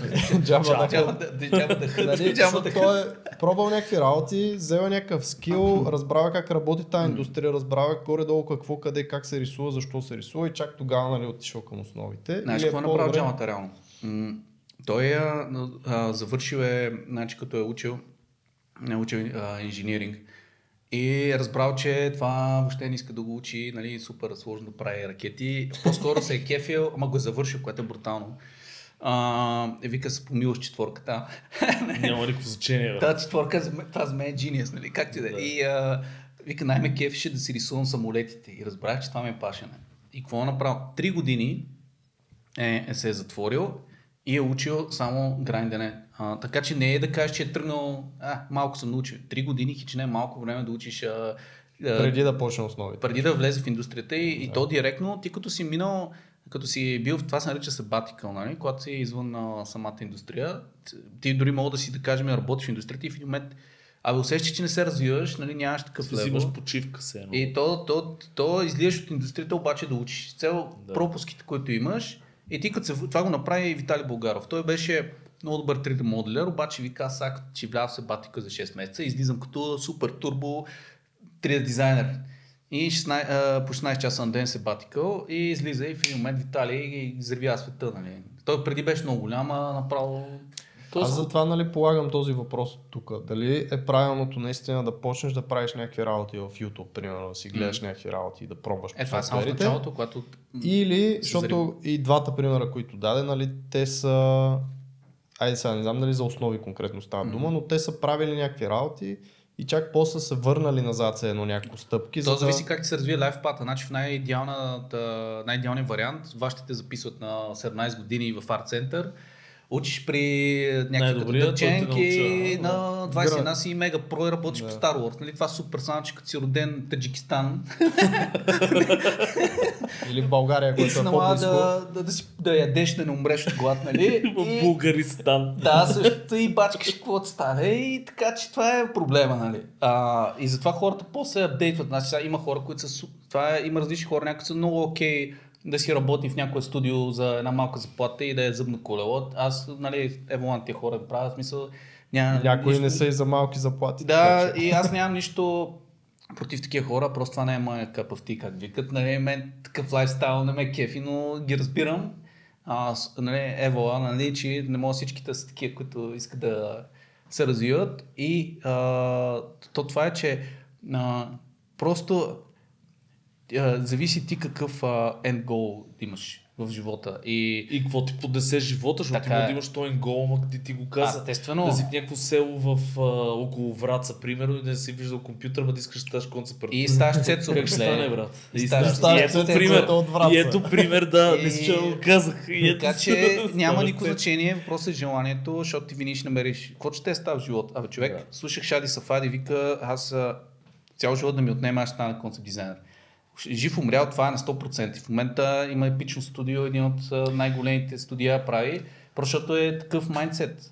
Тук в защита на някои хора с другите майндсети, има Да. хора просто, които примерно имат да кажем три деца, семейство, Разбира се. което искат те това да им е приоритета и Е, те да, за да, това примерно могат да работят в едно такова студио, без много много да искат да се развият в конкретно разбира се, трябва да има всякакви хора, да. което е нали, е окей. Други може да искат да стават фитнесджи и това да им е приоритет. Има всякакви хора. Е, то между другото и тия, да ти кажа, топ артистите, те също имат жени и деца. И слушам, нали, как... а, Е, ма не знаеш вкъщи какво се случва. Ако не знае там какво става, но примерно слушам как... Няма как да си толкова dedicated и да обръщаш и внимание А, 100% слушах и да Мачи. Кочара, той си е звукоизолирал стаята. И дъщерите си ги е инструктирал, когато затворна вратата, татко работи, не може да се влиза. Не, това е абсолютно- 16 това е- часа и те не го познават, защото са го виждали Не, просто е- от два месеца, примерно. Просто, да си просто е Тя е спрял. затворена вратата. Не, не, просто е спрял с всякакви там негови приятели от миналата Да. се среща и си е само с фемилито и си Да. гранди. Това а също в момента е е решение, бизнес. Да, и той в момента си е направил бизнес. Work-life balance му викат Точно, това. Хората трябва човек да... Това е много между такъв топик, дето е... Да. Всеки си го разбира по различен начин и според мен философски човек трябва да озрее, за да може да го прави адекватно това нещо. Така. Тоест трябва да се и опарил и от двете неща и накрая да се види наистина кое за него е най-доброто и да Абе, аз не да мисля, че а, да си някакъв соли, а, солитари там, някакъв артист, който се е затворил в дънчена, също много як живот. А, то, това е баланс, значи трябва да имаш и приятели, и връзки, да и да ходиш семейство. на почивка, да... Абсолютно, това е баланс, защото аз сега един от другите концептартите, които много харесвам, Румен Жундо, той Примерно той сега не играе игри този човек, нали, защото много концептарци цъкат игри за покрай лърка. Той не играе никакви игри, обаче е супер фотограф. И обикаля и Планини, снима, това, снима по планините, да, снима там, е, ходи на къмпинг с приятели с това и в следващия момент прави брутални концерти, така че не е задължително си някакъв геймър. Нали, това е, така че и то е точно баланс, нали, той преди е грандил и гледаш как такива хора в един момент, като достигнат едно мастери, в един момент веднага почва баланс. Нали, в началото, докато пробиеш, ако натискаш, натискаш и в един Точно е момент това е. Да. Прегрял Точно. си. Не, дори не си прегрял. В смисъл, Извоювал си си вече- много, извоювал си си точно. след това вече... баланс. Те не да спират бръсваш. нали, да го правят, но вече не е това издевателство, което си го правят. Но преди. едно нещо към младите хора искам да кажа, на които да. Да. слушат, е точно това, че през цялото време, ако слушате нали, внимателно подкаста, че има едно време, което човек трябва да го отдели, Няма как да за да така. стигне до някаква степен. Така е. Няма как с аита, с а, някакви не бързи става. пътища, Не. такива чит. Не се получават нещата. Всеки един от тия хора, включително и ние, които сме Мгм. тук в подкаста, сме отделили едно няколко години, които сме си скъсали Няма как. до пенцата. Да, бе, Вярвате ли винаги в- жертваш нещо, за да в стане. 10 hour, 10,000 hour рула, вярвате ли? Имаш там в една книга, нали го бяха описвали, че ти трябва 10 000 часа, за да станеш. Ми сега не знам дали са точно в 10 000 часа, но аз си спомням при мен кога се свичнаха нещата. В Mashead, като бях, имаше един много дълъг период, който си скъсвах нали, задните части от работа и нещата не седяха добре. И в един момент, буквално за една седмица имаше някакъв свич се получи, който вече нещата почнаха да се получават. А дали не е в главата ти просто свича Ами и са не, си били пак защото- зле? Защото Аз аз съм си... брейктру. Ти просто си оцелил, разбил си, на, на, точно си, а, до тогава нямал си такъв опит, а, нали, още си се учил, в един момент а, получаваш някакви скилове, които са много професионални и за теб е mind-blowing. Точно нали, е това. някакво има платото, не е само нагоре имаш... А, не, не, никога не е нагоре. position, плато. даже имаш Платото и... е 99% Центъра, от времето, което си и, и то това трябва да се научиш да обичаш платото, защото ако Много яко. Да обичаш. Да обичаш. Трябва да обичаш да, да И нищо да не си се случва. обречен на успех. Е, обречен си на успех. Ама няма как. То, освен ако не те убие нещо на улицата, нали, тия хора, които са Или такива... вкъщи, защото трябва. Да, може да умреш на стола. Сигурно си изкаже мисълта, Ами, много няма добре тръгна. Много добре тръгна с това. Ето, Антон Простака пак проваля си. Не бе, точно така е. Това е, че ти просто... За брейктрото за, говоря. за, за брейктрото, значи това е платото. Значи сега гледай какво става. Ти като почнеш да учиш някакъв нов скил. Има една книга Мастер на Джордж Ленард. Много е яка, препоръчвам я. Мастерс. Мастери. Се казва. Тя е Джордж. Ленард, той е такъв да. айкидо мастер. На 47 години почва да учи, с 15 години учи, после прави доджо, мастер е много известен. Той е Да. такъв мотиватор. Той разправя, че има три типа характери. Първите са даблърс, такива които дабълват. Те са супер ентусиазирани, е, нали, са в началото, е, почва и да удря платото и то се отказва и каже, ще пробвам нещо друго. Почва връзка с някаква мацка, е, супер в началото, нещо не се получава, ще пробвам някаква друга. Също е такива, това са даблърс. После обсесив. Аз съм от тия човек. Обсесив са супер маняци, които те фейл не търпат. Те трябва първи път всичко да е 100%. Като има някаква връзка, даваш всичко от нея, не мога там, трябва всичко е перфектно. Като къса си е разкатал фамилията. И, и примерно обсесивите, аз съм малко дабър и обсесив. И а, те, обсесив са а, най-трудно успяват, защото те а, не могат а, да приемат платото. Така, те трябва, не, не могат ти да седиш и да... Трябва всеки път да правиш епик стъв. Да, да. Нали? И обсесива... И сега са трета, които съм аз. Приемаш плата. Сега, сега, сега, кои са третите? И обсесива, те са такива, нали? Те платото, както и даблерите, не го обичат, защото е много, много неприятно за тях. И третите са хакерите, човек. Хакерите гледат да хакнат всичко. Във връзките са чил, нали? Няма проблеми с отношението с хората, обаче, примерно за тях, а, ако, а, готови са да сакрафайсват лонгръна за нещо бенефица. Примерно, аз ще ползвам и Journey, ползвам и Journey, нищо не мога да рисувам тук, ползвам и Journey. Утре ще ми се наложи нещо да направи, се окен за фраут, ще му вълнат, няма проблем, в момента ще вземем някои кинти. Те са е такива човек.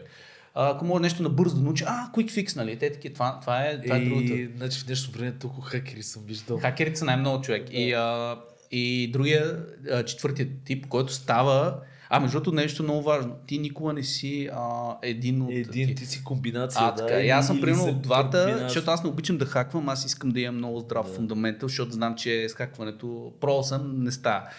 А, и четвъртия е мастерито. Всичките тия, като се комбинират в един момент, ти, които успяват, от тях стават мастер, защото мастер скила е long term skill. Това е примерно да инвестираш точно нещата, да ги развиеш, да станеш супер легит и примерно точно и тия минуси, които ги имаш, да се бъгваш, като и дойде платото. Мастер обича платото. Той обича е, сега съм на плато, нищо не се случва, аз знам, че грайнда, защото за самата цел да искам да стана много добър, не е просто да се вземам кинтите или тук сега се доказвам пред някой. Просто действаш си, платото си върви и в един момент, хоп, брейктру, а, супер, после, оп, падение, супер шит, после продължава платото, хоп, и то обаче какво става? Ти си е тук, човек, долу. То като стълбица. И в един момент си е топ, малко се стълба, дигаш, вървиш малко, до- оп, оп, оп, оп, оп, оп, и в един момент някакъв джамък човек тук, разбираш. А ти тук си някаква меба. Да, да, да, да, абсолютно. Една цаца риба и в един момент човек, сега шакула. Разбираш? Между другото, абсолютно си прав. Така, е, си така че това. спокойно, платото си е приятел, кефи си там грайнда, трябва е супер... Най-гадно обаче, според мен, има и един пети тип, който е платото си го има Да. и те не правят нищо, за да излезат от платото Да, и е са в блатото. блатото. Това е блатото. Това е блатото. Ви са тия хора, две неща се случват с тях. В един момент или се реализват и се оправят, Да. защото ако си слушал много артисти са били голям шит преди да станат мастери. Повечето И- даже той има Или куитват и там не знам какво се случва с тях. Не са такива хора, аз не поддържам много контакти, не са ми много интересни. Сменят попрещето. Да, и да, не виж, това е много хубаво, между другото, трябва да знаеш дали си губиш времето, защото аз имам приятели, които се чуят, «Абе, аз чуя за мен ли арта, не мога да разбера. Значи всеки минава в един такъв период, дето идва да се откаже, защото нали, толкова дойдат hard times, нали, трудно като е, и ти такъв, а ти чакваш, нали, от твой expectation е, че трябва всичко да става. Аз ти казах, аз съм обсесив, трябва да става, не мога човек, не мога да фейл. И като не стане нещо, и аз такъв а, съм мисля се откажа. По много време ще аз ставам стример, човек, правя игри, защото аз много цъках игри. И викам, сега ще правя канал, и обаче супер сериозно бях почел да го правя и забах рисуването. Аз изчезнах от Art Station. От Art Station ми пишат, абе къде си? От Art Station ми пишат. Къде си, какво става? Човек, аз гледам фаундъра на Art Station, ме, ме фолва. И аз такъв съм embarrassing. Разбираш си как мога да конеш. да, да, да. И аз седа и викам, не, аз не мога to hard. Нали? И аз имах един страхотен брейк. Аз, нали, като а, почнах да уча, е, тук вече малко се върна назад, а, 2010-та реших да работя в гейминг индустрията и почнах да работя в GameLoft. И почнах много така надъха, научих супер много неща. Такова от- моите съболезнования. Да. Почнах тогава в Game Off човек, супер надъхан, викам, сега ще работя там няколко месеца, напускам работа и ще уча и ам, пици, ще ходя в чужбина, Холивуд, не знам какво. И така супер много се над- надъхах там да бачкам, за да максимално бързо да изкарам някакви кинти за мощна машина, да правя концепти, защото видях, че хората правят 3D, аз почнах да правя. Цецо човек беше причината да фанат ZBrush. Това е човек. Това е причината много хора да фанат Зипиш. Това като видях това същество, Също гост на подкаста Цецо Георгиев. уникален, уникален човек, такъв друг няма. А, като го видях, аз ще разкажа как се запознахме с Цецо, беше епично. И а, аз тогава бях още в триалити и седиме с Ицан и гледаме един... На... Говори в... а, да, извинявай, нали? Ицан е арт-директор в а, а, GameLoft, много талантлив артист. А, с него седиме и гледаме Masthead какво правят. И, и аз гледам някакви... Само да кажа, Маскет беше Да. фирмата, в която аз работех. Да, да. А, и Мирко дойде ни посети, аз викам, е, звездата дойде, беше такой с Цецо, дойдоха там, не, човек, някакви, нали, ние някакви цаци там правим, бе, някакви неща за, като малки рибки и визуализации. И аз тогава седя и гледам ZBrush и, и видях тогава беше направил на Earthrise арта Цецо и си как това е нехуманно и видях тогава артовете, което правеше там с стариката, с нечовешки 3D модели. Аз такова нещо не бях виждал, защото бях гледал на Heroes а, моделите Да, и ми се струваха епик. И видяме един Цецо човек. Това, бъ- и като това е българи стига, стига, къде го е научил беше- това, този скил, бе? Във Враца, бе? Да, във врата. Ето ми вика, аз ти кам, какво ми, как, какво ми разправя, като го учил скил, беше много епично, така като се запознахме, си говорихме. И, а, и тогава бях много майнблонът, викам, това е тази програма за бръж. И аз сега прибирам се, аз такъв, такъв още млад и зелен и разправям на майка ми, е, видях тук един мега артист, един Цецо, прави си бръж. Е, тя майка ми има една приятелка, която е съседка. И тя беше дошла на гости и вика, «А, един Цецко, ами той тук живее над нас. Съсед. И аз как така? Съдбата, братле! И, и по едно време ми се звъни на телефона и се лътя. «Е, Какво става, нали, Цецо, човек? И аз казвам, Цецо, аз тук нали съм ти фен, не знам какво. Иска си ви, ме, добре, ще дойда. И идва в нас човек. И аз такъв, все едно Господ слиза, разбираш, все едно джамата на гости. И аз съм някакъв. Човек, това е фенбой, разбираш, и такъв някакъв си фенбойство. И в нас какво ще правиме? И майка ми е, момчета, направил съм тук пълни чушки. И аз тогава пускам PlayStation и гледай какви монстъри има в Killzone тук. Не Killzone, какво бях пуснал? А, май Killzone ли беше? Не мога да се коя. А, не, а, Resistance. Имаше една игра с едни чудовища там, някакви извънземни. И седиме и гледаме 3D монстърите, дизайна и ядеме чушки човек. и Цецо седи и вика, братле, абе трябва да ходя до кинефа. Къде са клевките? И аз, кое е това? А е странно върчанско наименование на чехли, братле.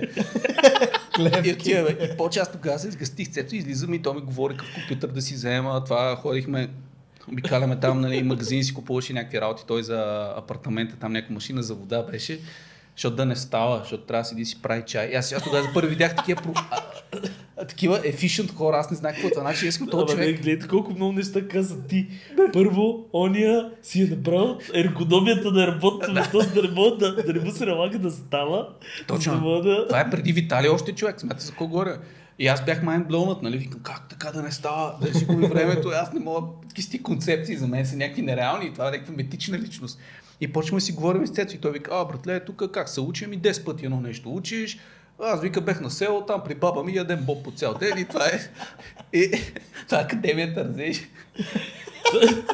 Също време- ми хареса обаче хората, които не познават Цецо, си мислят, че той така се базика, нали, Да. ядеме боб при А е всъщност това е абсолютно сериозно Сериозен е. казано нещо. Да, Много сериозен, да. И аз тогава, нали, видях, а той правеше първия себатикъл човек. При баба на село.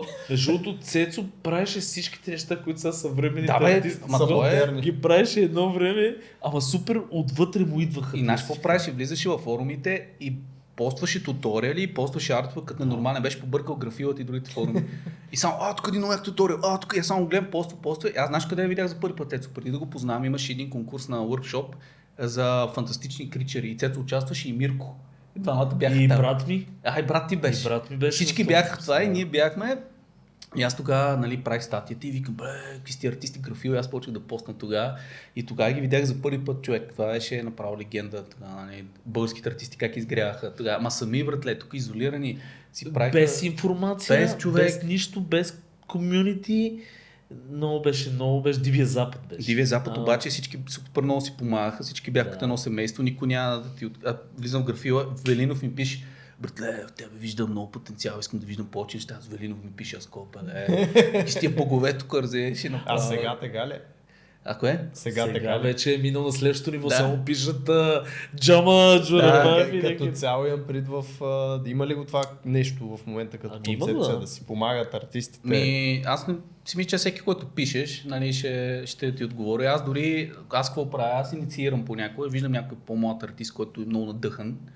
И решавам да му пиша, защото аз много добре знам аз какво... Стръгъла къв. е, да. И виждам, нали, как, не, примерно, а, виждал съм ученици на брат ти, как, нали, пишат и виждам нещо, което не са направили като хората, нали, защото няма лакъв експириенс и веднага им пише и давам една така огромна, нали, като информация, какво да гледат. Виждам ги, искам да, искам да съксидна човек, не искам да си губят времето. И с едно момиче бях си говорил наскоро, виждаме, че нали, много надъхане и се търси и, и се чуи сега дали да почне работа, нещо да работи. Аз казвам, ви сега, ако имаш нали, възможност да не работиш в момента, нали, да почнеш просто някаква работа, каквато и да е, имаш толкова много информация, да вземи един бейслайн и после почни нещо, което ще е много по-близко от това, което искаш. Няма смисъл си губиш времето. В такова време живееме, че имаш информация за абсолютно всичко днешно време. Просто а, отваряш а, всичките онлайн курсове, джамата има курсове, Мачи Кочара има курсове, а имаш е, такива легенди като Аспарт имат курсове, като Дилан Кол, като а, а, Рафаел Лакоста, човек, всичките показват, защото, виж, то, то, то, това нещо не че е толкова сложно, всичките неща, които ги показват, ги имат техниките. Трябва да учиш техники, техниките ги учиш. Основата е най-важно, след това техниките и най-вече след това, като го акумулираш, през това време трябва да развиваш и самата оригиналност. То не може да се очакваш ти от началото да си супер оригинален, защото това изисква а, това не е, че имаш някакво супер развитено въображение, това вече идва като имаш много обща култура и вече ам, почваш да си мислиш идеите, имаш то пауър да ги реализираш, вече като имаш някакъв скил. То дори не трябва да си най-добрия, за да почнеш да го правиш. Но когато си много начинаеш, ти пробваш да направиш нещо, си има такъв Значи фейлиер. имаше, имаше едно нещо, Да. че нали, даваха съвети преди време, когато апрочваш някакъв дизайн. Да. В дизайното също и за концепт арта е да си разделяш нещата на стъпки. Примерно сам мислиш Да. за композиция, после мислиш за цветове, т.е. Да. не на всичко едновременно. Абсолютно. И това, което ти казваш е така, защото ти в началото, когато се бориш с софтуера, бориш се А, с мъчение технологията, ти няма как мозъка ти да се освободи и да работи за Това е идеята. frustration, а, значи enjoyment идва, когато имаш скила. Това все едно да си някакъв самурай, не може да си използва катаната.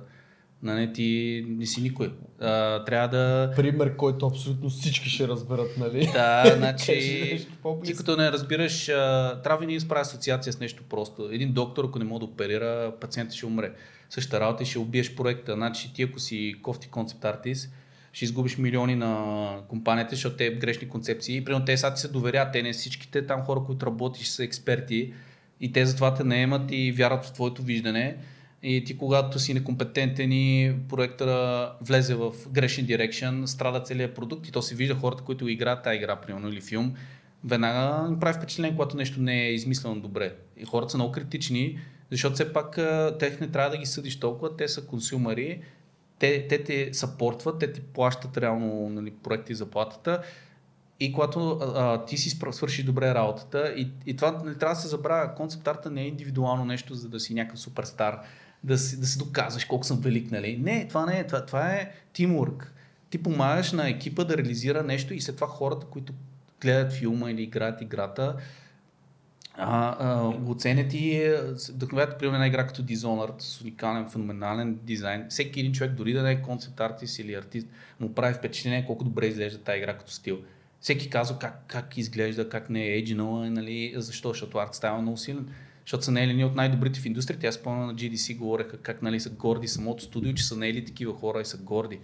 Нали, едни от най-добрите иллюстратори и дизайнери и, и виждаш в ArtStation колко фен артове има на този стайл. Примерно, това е един пример. Нали, това е вече за нещо по-малко, по-специфично, такова стилизирано нещо говорим, нали, но а, когато е силен арт стайла и продукт изглежда много добре. Нали, то не говорим въобще за технически как изглежда една игра. Самия арт direction, а, когато е силен, винаги превелва пред технически само награди. Вече всичко изглежда добре технически. Има PBR, осветление и всичко. Нали? Да, реално погледнато в момента, каквото и Да. да. носи извинение да направиш, ако сложиш готин енджин и готин рендер и то изглежда топ. Това най-лесно. Ако отвориш Unreal, всичко е готово.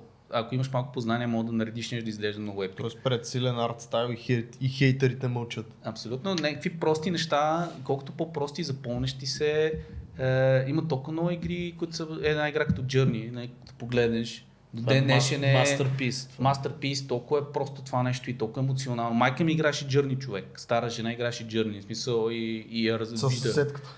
Е, е, Играе сама с пада и, и аз такъв, нали, в смисъл, и прави впечатление. Нали, говорим, че точно като имаш много арт стайл, няма възраст, няма нищо. А когато направиш нещо много дженерик, супер реалистично, то се бърва в а, морето от а, професионалисти, които грайндат и вече с нищо не се запомня. И... Как се, как се култивира твой собствен стил? О, това става с много време. Значи те са много етапи. Това е хората, като почват да учат арт, трябва да разберат, че в началото ти си никой. Ти си просто един човек и то е много голяма грешка, защото хората не разбират, че а, учи се чрез копиране. Защо? А, защото цял, цял живот а, мастерите, като отидеш да учиш в някоя скул на арт скул, прерисуваш а, картини на Репини, на а, Ричард. Шмидт и на всичките големи, изучаваш техните технологии и в един момент ти от толкова много артисти различни, да кажем, сега ставаш диджитал артист. Учиш на джамата, учиш на мача и кочара, учиш всичките техники от всички. В един момент може пък техниката на спар да ти допадне повече и да правиш по-стилизирани неща. Нали? И, и в един момент ти а, разучаваш тези workflow и ти откриваш себе си и почваш да експериментираш, вече имаш основите и след това вече бендваш този да създадеш твоя стилистика вече на базата на това. Но ти трябва да завървиш този път, естествено, нали, чрез копиране, чрез учене, защото то няма как да стане. Нали, когато на, в началото почваш ти нямаш никакви познания, може да имаш някаква предпоставка за стил, нали, но то, то, това вече стила не е най-важното в концепт дизайна. Ако ставаш илюстратор е много по-важно това, защото имаш вече стилистика си един бром, примерно. Не. Но повечето концепт дизайнери трябва да научат главно техниките и самия дизайн и самата атмосфера. Първо учиш туловете Точно. и после идва креати- креативността. Ако се бориш с туловете, да. някак да дойде креативността. Абсолютно. Борбата е най-големият проблем, като се бориш а, с самия инструмент. В креативността има ли процес? Ти А. каза, нали, тъмнели правиш първоначално, Да. за да можеш на малко с по-малко По, детайли по-ефтино да и по-бързо да намериш това, което искаш да... То, са, то значи това пак зависи ти какъв workflow ще избереш да правиш. Е, Защото а, всичките артисти работят по различен начин, но са, все пак има няколко а, популярни начина. Значи, това са нали, рисуване, фотобашенки 3D и най-популярният начин е 3D с а, а, matte painting техниките, фотобаш и overpaint. Това е най-най-най-най-популярното, което в момента а, доминира нали, филда, но това, което се прави обикновено е започваш ефтино да направиш тъмнели, да генерираш тази идея, след това можеш да започнеш графично да работиш, да кажем черно-бяло, за да мога да изградиш самия дизайн и след това workflow може да влезе в а, дали ще ползваш снимки, дали ще ползваш overpaint, няма никакво значение, това е различния. И вече третия тип, който е 3D overpaint, зависи от продукцията, която работиш. Ако имаш време да направиш много хубав мокъп, след това можеш да популираш отгоре с а, рендър, с различни пасове, с различните снимки. И тук вече идва интересно, защото ти комбинираш. Имаш много добър рендър с lighting и вече използваш фото да, да украсиш. И това, примерно, този стил, ако се види арт стайла на една игра като Last of Us, примерно, или Horizon Zero Dawn, която и да е големите тия AAA, всички ти използват този стил, защото се създава реалистичен рендър. Значи, когато а, lighting артистите работят, когато texture артистите работят, те а, виждат в този концепт информация за целия департмент, целият арт департмент. Това е много важно. А, то high а, level of detail, нали, който се създава, защото самите различни артисти бенефитват, значи композиции и това. Но нали, то вече работи толкова голям екип по това нещо а, и то фрагментира, и има хора, които работят по различни... И, се- и сега това има нещо много интересно, което хората трябва да разберат. А, има различни стейджове в самия концепт арт.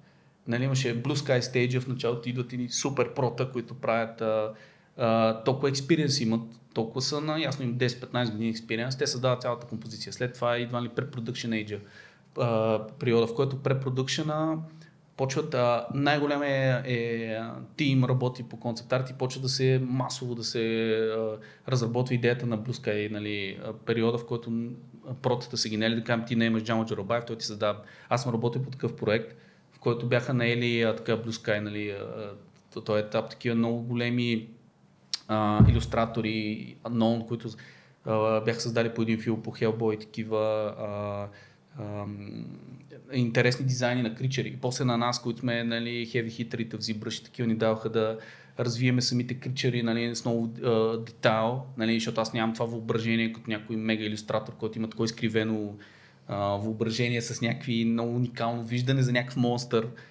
И обаче аз мога да го изкарам на next level. И, и после това е следващия стейдж. И след това вече идва production stage, вече идват а, всичките артисти, които го извеждат това. И точно идеята на тия два стейджа преди това е, че много по-бързо може да се измисли цялото нещо. С това е един ZBrushер, който е мастър в моделинга, просто толкова добър в това, което прави, хваща това нещо и го изкарва на много висок лево и влиза за продъкшн, след това за анимация и всичко, нали? И така става проект. Това, и... е, това е когато говорим за нали, продукции, Да. като игри, филми Точно. и така нататък. Но когато имаш твой личен проект, предполагам ти минаваш през всички тези етапи сам, за да Ми- излезне нещо, което... За личен проект не, ти правиш реално концепти, а, ти с продукшн не се занимаваш, защото това е съвсем различна професия. Това е вече... А, аз, ако видиш един продукшн артист, неговото портфолио, ако да кажем прави керактери, керактери в те пози ги рендва, въобще не се интересува той от а, как ще изглежда осветлението, когато той иска да си покаже моделинг скила, защото ще го няма да направи пичния модел. Когато е environment artist, той прави а, такива интересни а, нали, като environment и модели с всичките там разработки на UV-та, модулите, които използват, защото те използват много модули и всичките. Нали. Това е много интересно, защото в момента концепт артистите адоптват тази техника и създават кит башове. А кит баша представлява модули 3D, които се комбинират като ф- фотобашинга, различни снимки, само че 3D модели. И ти създаваш една библиотека, да кажем, ще е някаква такава е, е, Medieval Japan. И създаваш супер много такива сгради, нали, с текстури и почваш да строиш всякакви замъци, от тях почваш да ги събираш, да правиш отделни сгради. И то става като конструктор такова. И якото на това нещо, е, защото ти имаш абсолютно такава, опа, имаш абсолютно така, нали, контрол над самата сцена. И ти реално ставаш като environment artist, нали, такъв като тия, които са production. И това напоследък, което много навлезе от няколко години нали, в момента. То беше някъде 2016 май, дето почна. Някъде там си спомням, че почна да навлиза. И това навлезе много мощно сега в момента. И ако отвориш 90% може би от хората, които правят environment, съм забелязал, че ползват Blender. И има там няколко процента, като Мачи Кочара, дето още цъкат на, на Макса. Това са такива за замиращи вече динозаври. Абе, замиращи, ама... Блендера е топ. Топ е блендера, да. Той е за концепти, защото е много бърз. И едно от нещата, които са му преимуществото на блендера е курсора. Защото ти като а, моделираш някаква сцена, никой друг софтуер, примерно ако имаш един обект, ти го вкарваш обекта и трябва да го местиш меню. Блендър използваш курсор, кликаш на някакъв вертекс или няма значение някъде и, и самия а, обект се телепортва към курсора. И да кажем, след това правиш арей мешове и такива, нали, това арея да фанеш ни модели да ги екструднеш. Чакай малко сега. Да, Той влезе ще- малко хардкор. Аз много ме кефи обаче как, аз мисъл, като му дадеш, аз точно това а, се опасявах. Да, Да, му дадеш вече нърд, да влезе Да, в Нърдлендия. Да, иска да кажа за просто, Нърдлендия, брата. Просто иска да кажа, че а, много бързо може да се работи с него и много интуитивен а, за, за концепт арт и ти дава е възможност- безплатен. Бой. Да, и ти дава възможност. А, не, аз сигурен съм, че тук всички дето са някакви блендър нърдове и знаят по-добре от мен блендъра. Всички са някакви мега концепт артисти. А, нали, но това е нещо, което мен много ми хареса. И това е просто софтуер, един тул, който трябва да го използваш а, а, да си реализираш ти идеите, а не да си Твоята роб на софтуера, защото колкото е по-сложен един софтуер, толкова повече ти се забатачваш. И много голям грешка хората влизат прекалено в продъкшн и в един момент по неволя стават продъкшн артисти, защото виждат, че м- ти за да си концепт дизайнер трябва да имаш много други скилове, не да си толкова топ моделер. И съм го виждал как хора свичват от тази професия, не е с друго, просто защото те не могат компитват с някой концепт дизайнер, защото той много яки идеи има. Нали, то Това е идеята. Просто реализира... Лейбъра е най-лесното нещо по принцип. Лейбъра, да научиш да. техника и да гриндиш някакви неща там правил. самото гриндене. Правил съм ретопологии, Идеите и дизайна са най-сложно. Най-сложно е, защото изисква Мисля. мислене и това ти заболя главата от него. Каква част е мислене, Но как- не е яко мислене. каква част е наистина процес, в който ти откриваш. Тоест, как изглежда това за един а, човек, който не е в тази инду- индустрия, нали, вижда някакъв а, мега вау керактера с а, някакви нечовешки изчанчи неща, които нали, никой не си е представил. Но до там как се стига, дали е наистина, оп, това ми е идеята, това ще направя, О, не. или е а, пробваш хиляда неща, Точно. от, от едната идея отива в другата, от другата в третата и така малко Ти дори малко да видиш се един от най-добрите дизайнери процеса им, а, през цялото време те не знаят какво правят. Да. Е, В смисъл, те, те, те имат някаква представа, но как ще се случи, никой не знае.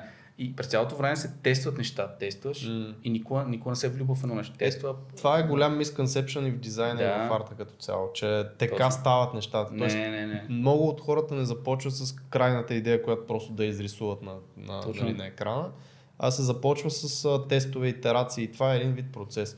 И тук имаме един въпрос, понеже днеска четох една статика с, за нещо, което аз по принцип си го правя, но сега чух много як термин, преди wireframing да направиш story framing. Okay. Тоест преди изобщо да започнеш с какъвто и да е дизайн, да си го опишеш, нали, тя, един вебсайт, един интерфейс е някаква Което история между само по и аз винаги съм го правил, но не знам, че Именно. така. То не е от човека, просто и той си го е правил и решил Формулирал, да, да. кой не е търма, нали, там story frame. Ма то за всичко е така, да опишеш все едно да, идеята да си я разпишеш като екшен план или изобщо като някаква... Да, дали е като bullet points, дали е Да. като, примерно, този дизайн иска- трябва да прави това, това, това, това. Това нещо го разписва като mindmap. Примерно имам керактер, М. да кажем, или интерфейс, няма значение, и после почвам си го разбранчвам. Сега тук искам да направя един си филинг. Това филинг как ще го направя? Какви цветове? После Да. да. какво си. Това си правих такъв mind, винаги си правих mind Да. map. Тоест не ги листвах нещата, нали, като М.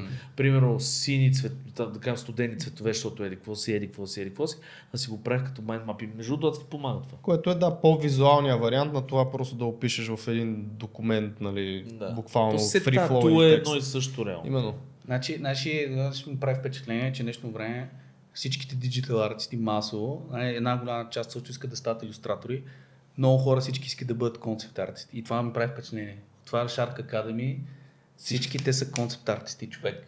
Учил там един месец вече концепт артист. Нали, искам да ти кажа, че хората отварят ArtStation и, и дори отварят един артбук и виждат някакви уникални нали, концепти, изпипани, иллюстрации и такива.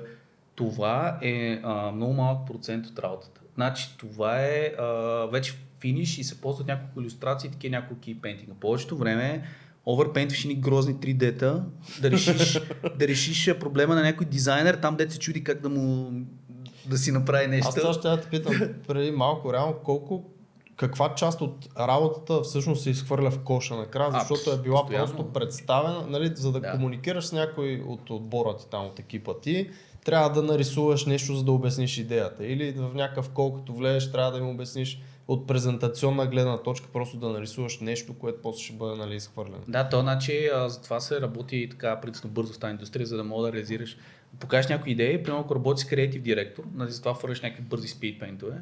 Креатив директор казва, а, та е идеална идея, дай сега тук да я разработиме. Ти я разработиш, тогава идва вече разработен арт.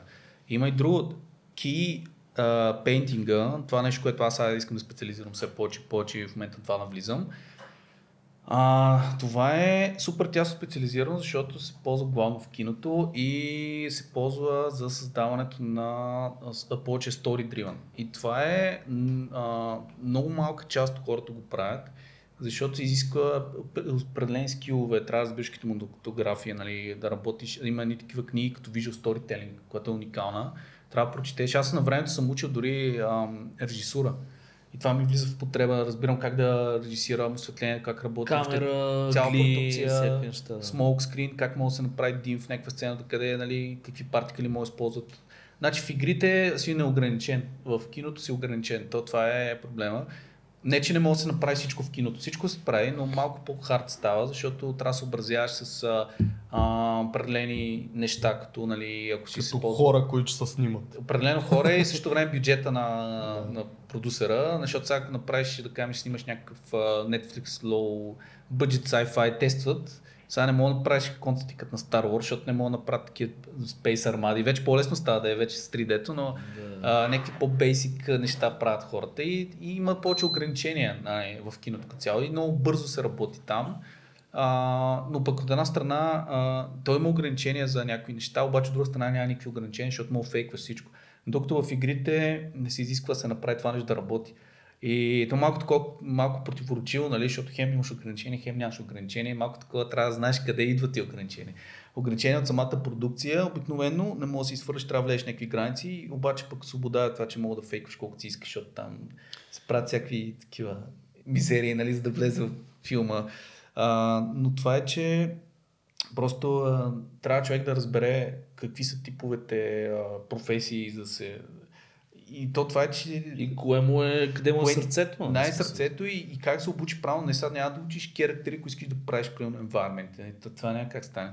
А, но те хората търсят, особено младите, те не знаят, те, те никой не знае. Нали? То, много малко хора знаят какво искат да правят. Това е такива, като Едън го развил са някакви единици. Не, аз такива сега- хора се възхищавам, аз самия съм толкова съм се лашкал между всичко Да. съм правил.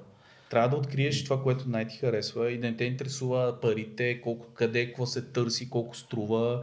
А, ако искаш да правиш характери, да, в момента е супер сатурейтед пазара, нали, това не трябва да те притеснява. Просто трябва много добре да се научиш да рисуваш. Малко по-лонг ще ти е пътя, нали, по-дълъг, обаче в крайна сметка разликата е, че някой седнал и се е научил да рисува и го прави и нали, използва. Има техники. някакво изкривяване при така по-младите поколения, М. дето а, смисъл опитват се да изпреварат а, времето. Да. Тоест опитват се, се казва, да стартира с заплатата и да почне М. да, примерно, а това да, да, да си положи усилия да, на- нали, да се утвърди на местото и така, както е нормалният път Да. според мен, това нещо липсва.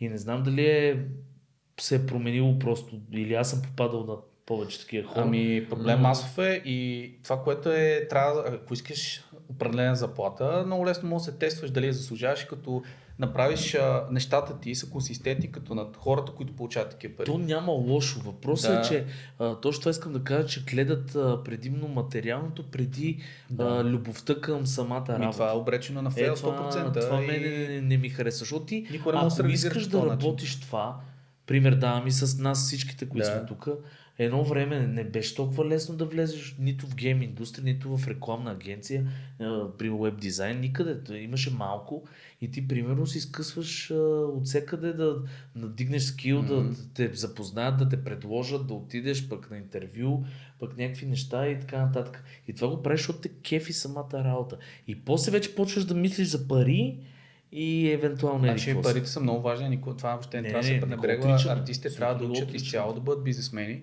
защото тъй като инвестираш хиляди, там десетки хиляди часове, Естествено.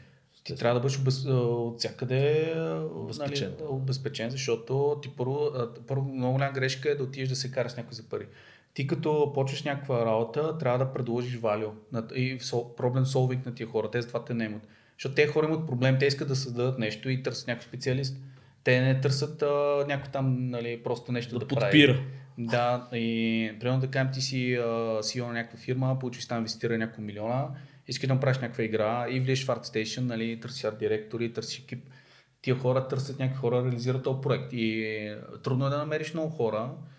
И тия хора, които са вече, които искат пари, нали, те си обикновено а, трябва да разбереш кои си заслужават. И това веднага си личи, когато е един професионалист, по начина по който говори портфолиото. Не е задължително толкова много проекти да има, Нали, той може да работи в някакво студио, в, един, в едно студио да работи много години, но примерно отношението какво е, как, и то, то се вижда веднага кой е. Ти- не може, само някой човек, който не е в индустрията, мога го излъжеш, обаче някой, ако имаш примерно един арт директор, той веднага разбира кой става за работата. То се вижда, значи много лесно, мога видиш, защото те в портфолиото фейква. Мога да направя един концепт арт да го прави един месец. Той ще изглежда брутал, нали? защото си е играл там за всяко едно нещо. И, в, и ще ти прави, а, трябва да прави нещо и му кажеш, днеска моля да нафърляш. И това ще ти кажа реални случаи. Познавам хора от индустрията, които много се срещат с този проблем. Мога да нафърляш нещо бързо и кенсъл, разбираш, тотално колапсират. Защото са минали някакви курсове и си мислят, че са са реди, защото като си гледал там на джамата курси, вече аз съм концепт артист, нали? Не е така. Трябва да И в графичния дизайн също. ти си, братле, минал си буткемп и вече трябва да влезеш на бойното поле. Тук вече трябва да се борил и а, опита там. Бойното плато, брат. Излизаш човек и... Бойното плато. и, а, и аз съм се сблъскал с това, бил съм супер надъхан. Е, сами на курсовете и почвам да работя по продъкшен, някакъв холивудски и се насирам, братле. Направо ме се сипват по 14 часа на ден, всичко почва да се бъгва, забравяш какво правиш. И те, нали, хората са някакви нормални, обясняват ти някакви неща, ама ти такъв се панираш, нали, защото не, очакв, не очакваш такъв брутален а, режим на работа. Нали, то, там е, хората дори някакво се доказваш, но е, сега направи най-яки характер в момента. И там он иска да види някаква идея, и такъв леле, трябва да покажа на портфолиото, нали, колко да ми я карта, да не ме уволнят. Не, няма такова нещо, човек. Мога да нарисуваш някакъв тотален шит, просто да каже директор, а, да, да, много яко е, сега го изпипай. А няма какво се доказваш, сега ги впечатляваш. Ти вече те знаят, че ти мога да изрендваш нещо, като има време. Всеки там а, няма те или нещо такова, освен ако някакъв супер ексхол, нали. А, но има такива, дето, «О, то, мен са ми идвали, абе, братле, защо нещата ти в портфолиото са толкова добри, нещата, като прави за нас? Аз седел гледам, ти сериозен си, братле. Познаеш то, защото тук правиш за един ден човек. Мисля, това го правя примерно две седмици, естествено, но е полирано много как. Дай ми две седмици и ще стане, нали? То е нормално. Ти не мога нещо много бързо да направиш и да е на такова quality. А, Не, не, те са много фактори. С смисъл, Много фактори и си хората, които не и разбират. Среда, и проекти, колко си а, се амбицирал и в какъв период от живота си, колко ти А, кефи толкова- проекта, толкова всеки, са, да. те, то- това е хубавото на арта. Между другото, че не е да сме счетоводители, нали, да, Да. седиме на, над някакви книги там си числа по цял ден. Тук има супер много пластово е цяло. А той е там, между другото, виж, нашата гостенка, счетоводителката Мучакова. Да, тя как се развива Тя в, в крипто... криптото влиза човек, бори всякаките креативно, да. А, в Много момента регулации неща там и, и нали, помага на някакви хора с а, супер креативни решения. Тоест и там нали, може да си креативен, нищо, че се води счетоводство. А, последно въпрос, че за господин Андрей. Ами, от тук на, на там какво при тебе? Смисъл, какви са ти бъдещите планове? Това ми е последния въпрос. Бъдещите планове, значи, а, приоритетът ми за момента е само level up скилове. Това за момента ми е на мене просто гона много по-високо ниво. След това винаги съм искал а, това нещо да го монетизирам по такъв начин, че да, да, да експандне. Не го правя с цел само да пачкам за някакви проекти или такива неща. Искам да създам нещо смислено. Ще имам живот и здраве студио, мога да стане нещо такова. Такива амбиции имам. Да не имам хора, които са амбицирани, да се обучаваме, да бъдем BDS-ове, които правят epic shit за индустрията, като едни special forces ги викаш, решават проблеми, правят яките неща, помагат на хората, изчезват и правят други яки неща и просто е така един environment да създам за Mission Driven. Абсолютно, да. Не само просто да е такъв environment, който да е супер а, позитивен и, и израстваш и точно като едно community.